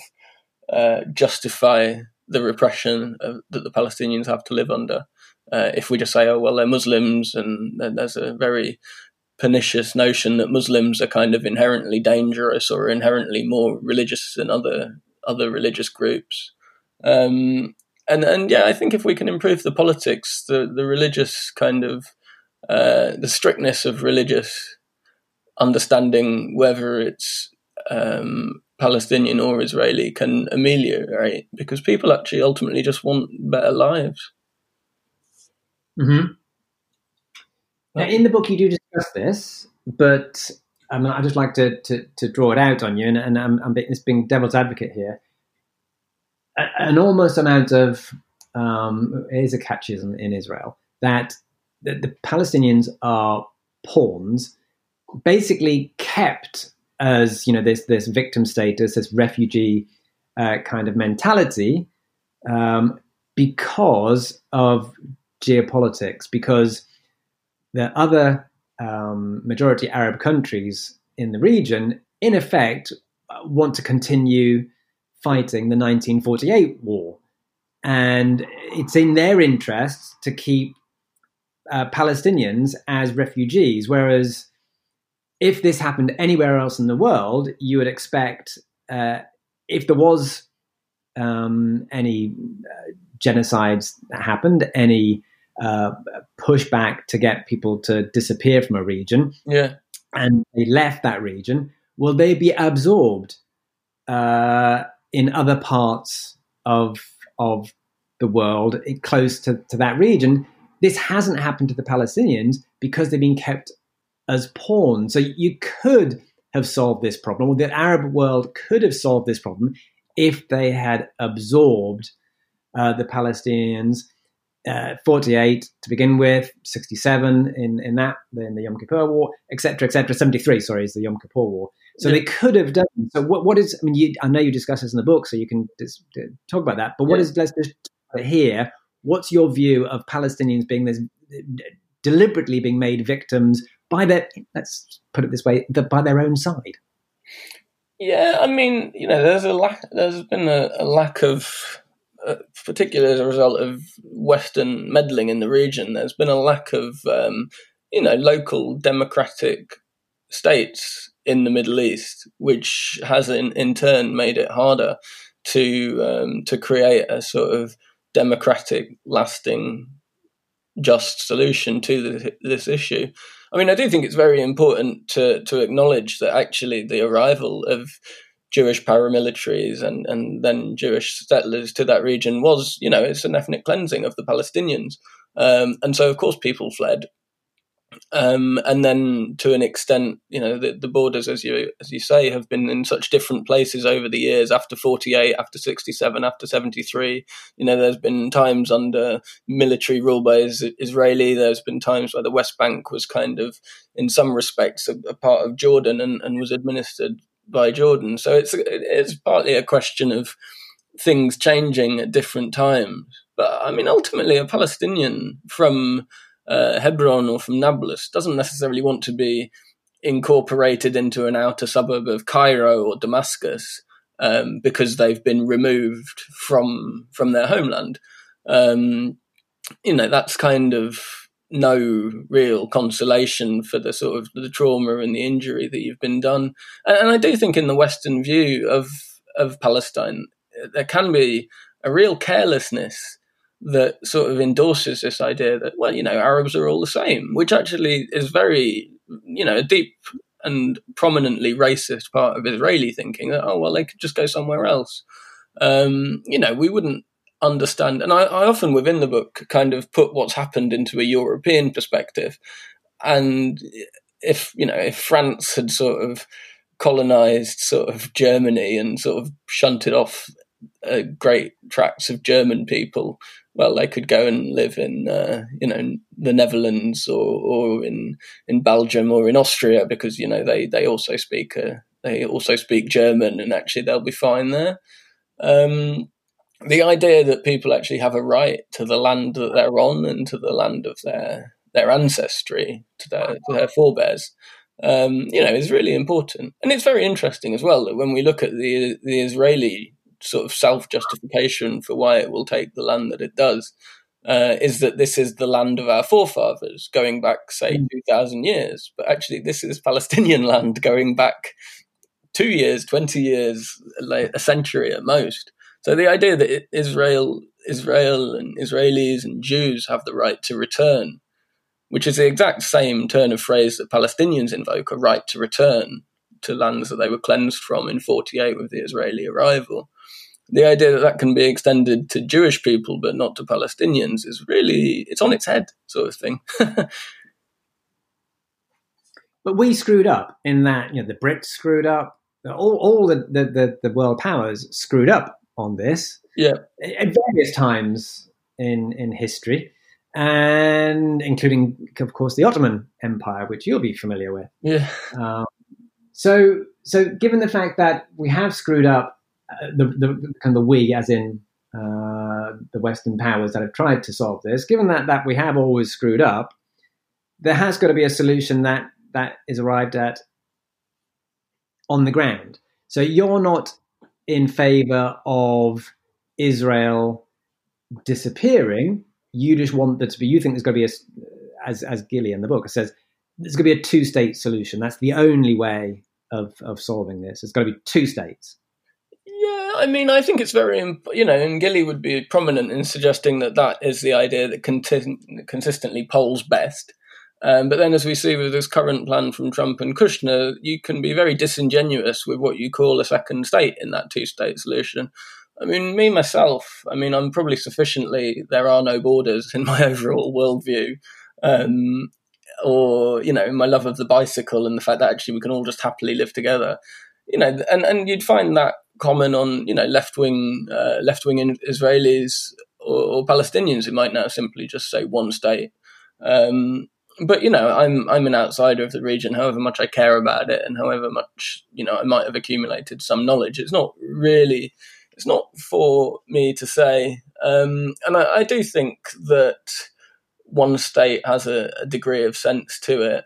Um, I mean, Israel is there, of course, and there are you know there are Arab Jews from elsewhere in the Middle East who moved to Israel because they they felt safer in a Jewish state than in the Arab states they'd come from.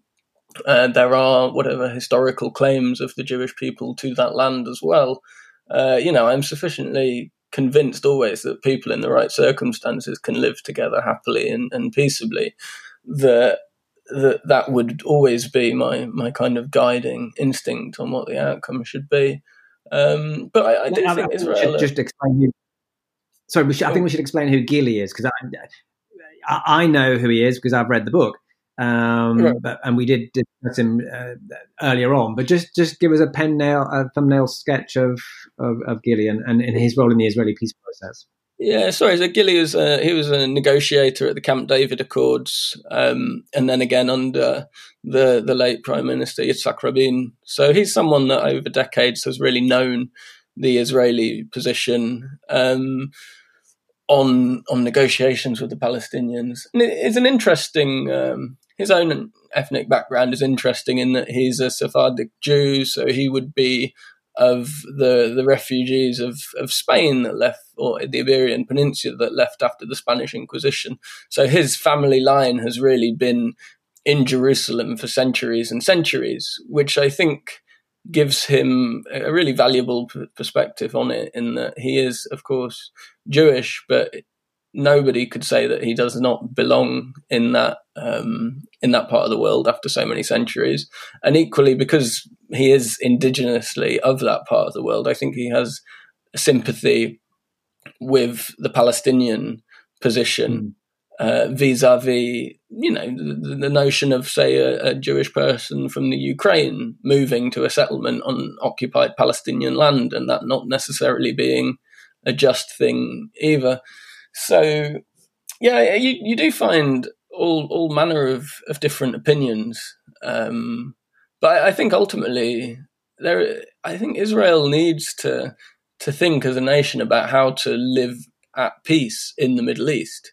And I think so deep within the thinking of the regime is the idea that you can have war with Iran, that you can make friends with a deeply brutal and authoritarian dictatorship in Saudi Arabia, um, that you can just keep the Palestinians under military occupation. I mean, none of these things are, are sort of lasting lasting settlements um, mm. in a way that can ever provide for a sustainable and, and like mutually prosperous future. And you know, I think there are big problems within it all around capitalism. There's a lot of money involved. Um, there is, of course, the religious dynamic as well. But I, I do think that you know states have a sort of duty to the people living in them to um, do what do what's best for providing a lasting solution. And I, I, do think those solutions are out there with the right political will I think we're going to see increased disengagement from the region from the United States after Donald Trump, probably. Um, because, you know, the Middle East as a region, because of its endemic kind of poor levels of democracy, um, you know, it's a region that's going to be really hit hard by climate change. It's a region that is already being hit hard by the declining value of, of oil and gas, which is obviously a welcome trend in the world. And so you're going to see diminishing US engagement with that region. And, and Israel has really like premised its entire existence for the last 50 years, um, in particular, on that sort of support. You know, the US sends Israel $10 million a day um, in military aid for the most part. And, you know, this, this current administration, there's a lot of support for that but I don't think that's going to be a lasting trend. It's something that's coming under increased scrutiny within the United States. And and I just think it's in the, the interests of a country and its people to, to be at peace with its neighbours. And you can't have peace without justice. Um, so I think that is that's kind of the core of, of, what I feel needs to happen in Israel. And, and with its current government, it's not going to have, or even the opposition uh, of, of Benny Gantz, the sort of like nominally centrist or less nationalist character, there's still a sort of deep kind of attraction to annexing the West Bank, to mm. you know bombing Hamas in Gaza, um, and, and, yeah, I just think there's a lack of an honest discourse going on. So going back to Gili, there's a quote there which which uh, meshes with what you just said there exactly. So a quote from him is, "You cannot have a state that denies others their freedom. You can't whatever the reason, it just won't work. It's not sustainable. So, is he ever likely, or people like, not maybe not him, but are there people like him potentially going to be uh, to the fore negotiating in the future, or do you think that was the that was the the chance that they had back then when he was uh, on the Oslo Accords? Yeah, I mean, I think looked back look back at Oslo was uh, an opportunity. Um, and yeah, I think there was a good faith engagement at that time to an extent that that had some sort of hope. I mean, the Palestinians would suggest that the Israelis never stopped building settlements, and Oslo was sort of the you know the ultimate sort of charade, really, which gave legitimacy to the ongoing sort of like de facto annexation of Palestinian territory. Uh, so I don't think that that time was a golden age whatsoever, but I do think, um, you know, if you see the Clinton administration or, or, whatever, there was a kind of a more genuine engagement with the idea of finding a just solution. And and yeah, we're certainly not at that time right now. Um, but it's always it's hard to see what the what the future holds. Um, I think yeah, that, that, it's it's a very difficult process because I mean, democracy within the Palestinian territories has been corrupted by, say, the Palestinian Authority just providing security services for the Israelis equally. So, what should be the government in Palestine and has these very limited set of powers, um, often it ends up sort of policing protests and the like or, or activists in a way that is at odds with Palestinian democracy, but upholds its kind of own relationship with, with Israel, with you know, in a relationship that has numerous kind of funding um, funding channels tied to it. So you know, ultimately, you know, my sympathies are foremost with the Palestinians. My support foremost with, with with the Palestinians. I mean, I do have some compassion for the idea that I don't think the Israeli population is living a natural life as as you know these kind of oppressors by by default in the, in this very sort of um, highly religiousized society that is in a state of sort of permanent war. I don't think that's good for Israelis either, but but mostly I feel like Palestinians are being denied their voice. But you know, sadly, that is it's in part the trajectory of the Middle East at present, and we always hear the lies put about prominently of Palestine in particular, the idea that they're not ready for democracy. I mean, democracy is a very kind of it's an innate human notion of consensus building and and the the thing that has become most problematic in in the region in finding sort of democratic structures and answers is you know the brutal experience of colonialism now the brutal experience under sort of western bombs the iraq war and and then the sort of like modern dictators of the bin salmans uh, the netanyahus where you see democratic channels shut down by what has become sort of sophisticated spyware of the digital world. So this kind of concerted attempt to to throttle democracy in the region because of oil interests, because of the interests of sort of hereditary monarchies um, and Israeli security. I mean, there's been so much sort of bloodshed and so much like life and human potential sort of wasted um, as a result of it and it's it's not going to put out the will to freedom of the Palestinian people, of the people of the Middle East, because that's immutable. You know, you feel a sense of freedom when you ride a bicycle or when you see the sunrise or the sunset, which is really something I tried to sort of bring out in the book. You know, this this isn't going away, um, and so that's why I think it's kind of um, you know, Israel is beholden to sort of to, it owes it to itself as well as the people it's ended up as the occupier of to think about well, you know, what are what's our long term engagement here, uh, and that has to tend towards justice because otherwise it, it, it won't last.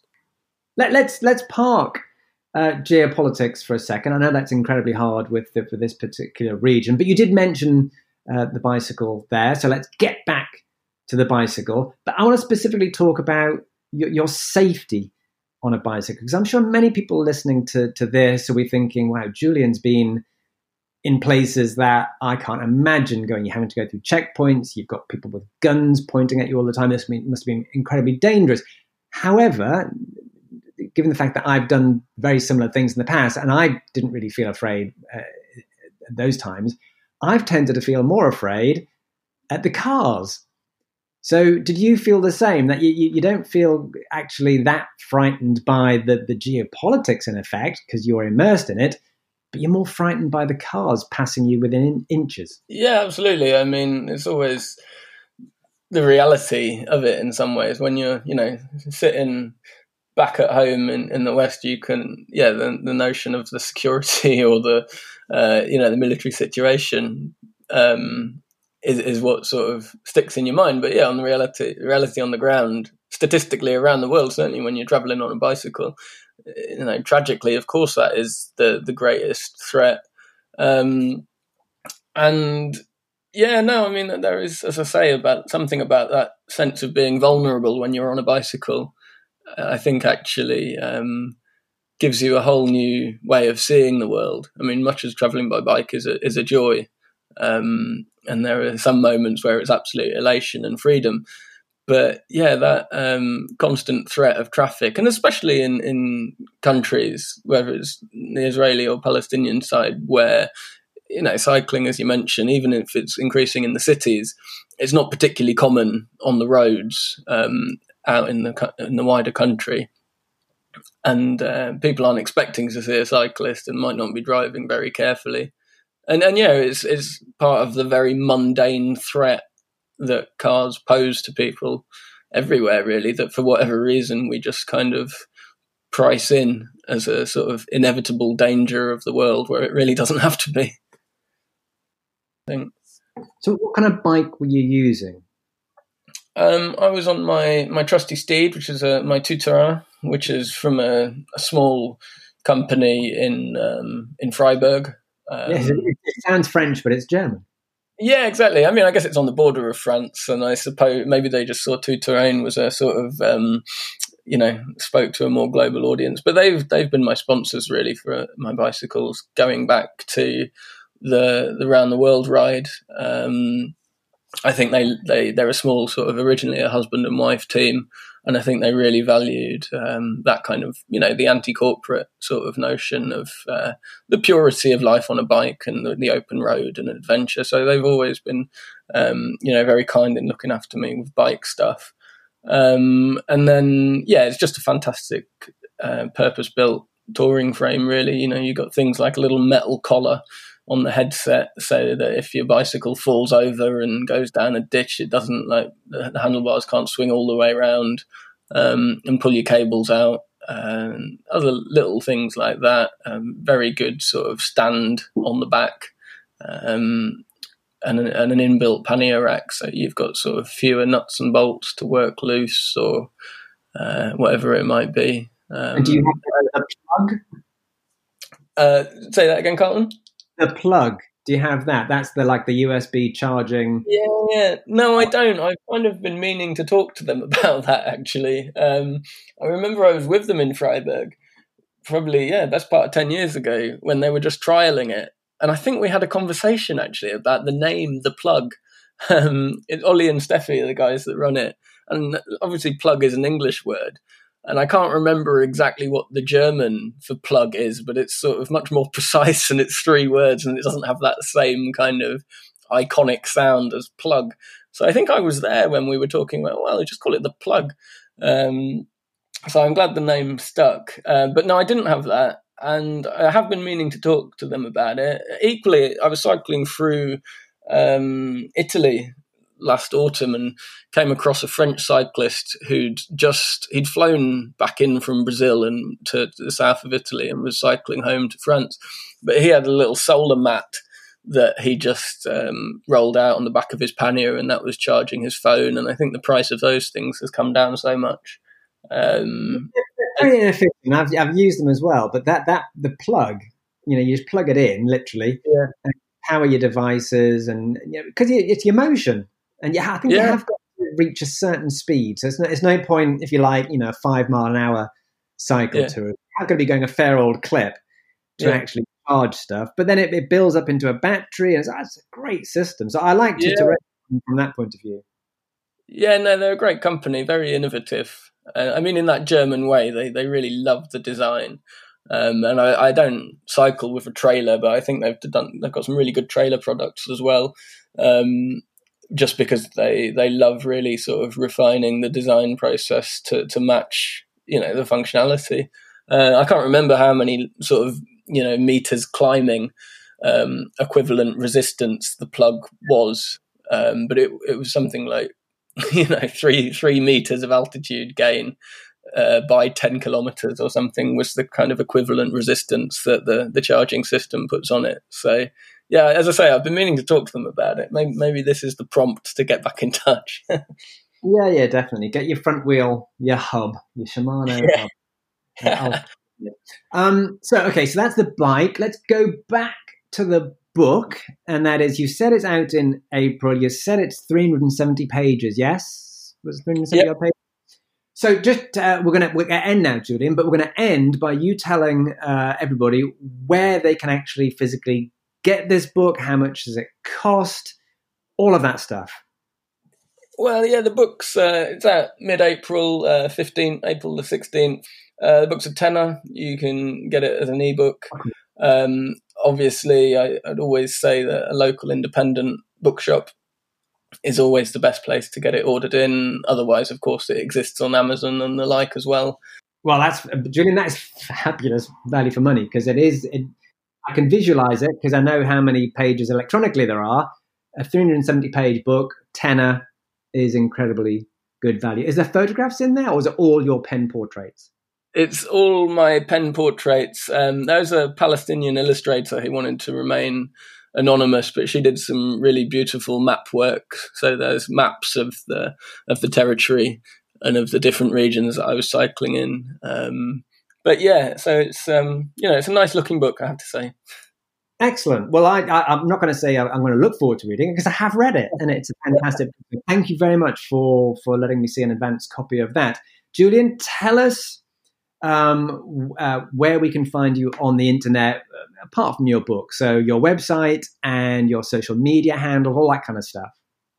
Yeah, I'm uh, juliansayarer.com is the website, which has got sort of details of past journeys and future plans. Um, as with most people, try to use Twitter a little bit less, but I'm on that at Julian and also um, in this visual age of L, as have kind of made the jump over to Instagram. So I'm on Instagram as well at Julian Sayarer. Julian, it's been fascinating to talk to you, and it has been a, a, a very long show uh, considering I do try and keep these things to, to below the hour. But, you know, 6,000 years of history, um, geopolitics coming out of your ears. Uh, I, I, think we did it partially good justice there. So thank you very much uh, for being on the show. Not at all, Carlton. Thanks for having me. It's been great talking.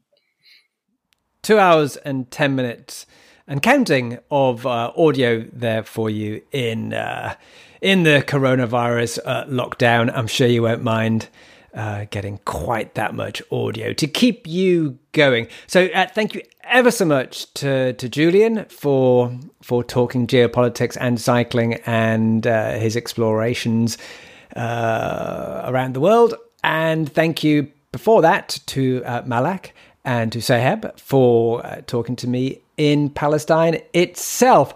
And thank you too for listening to this extremely long show and uh, for subscribing to the Spokesmen Cycling podcast uh, in all your favorite uh, podcast check places, including, of course, iTunes. I would really appreciate if you gave a review of, uh, of this show, of previous shows, on iTunes, uh, on the various places where you will be getting your uh, your, your, podcasts. It'd be great to get uh, some feedback on on how the the show is uh, is doing for you.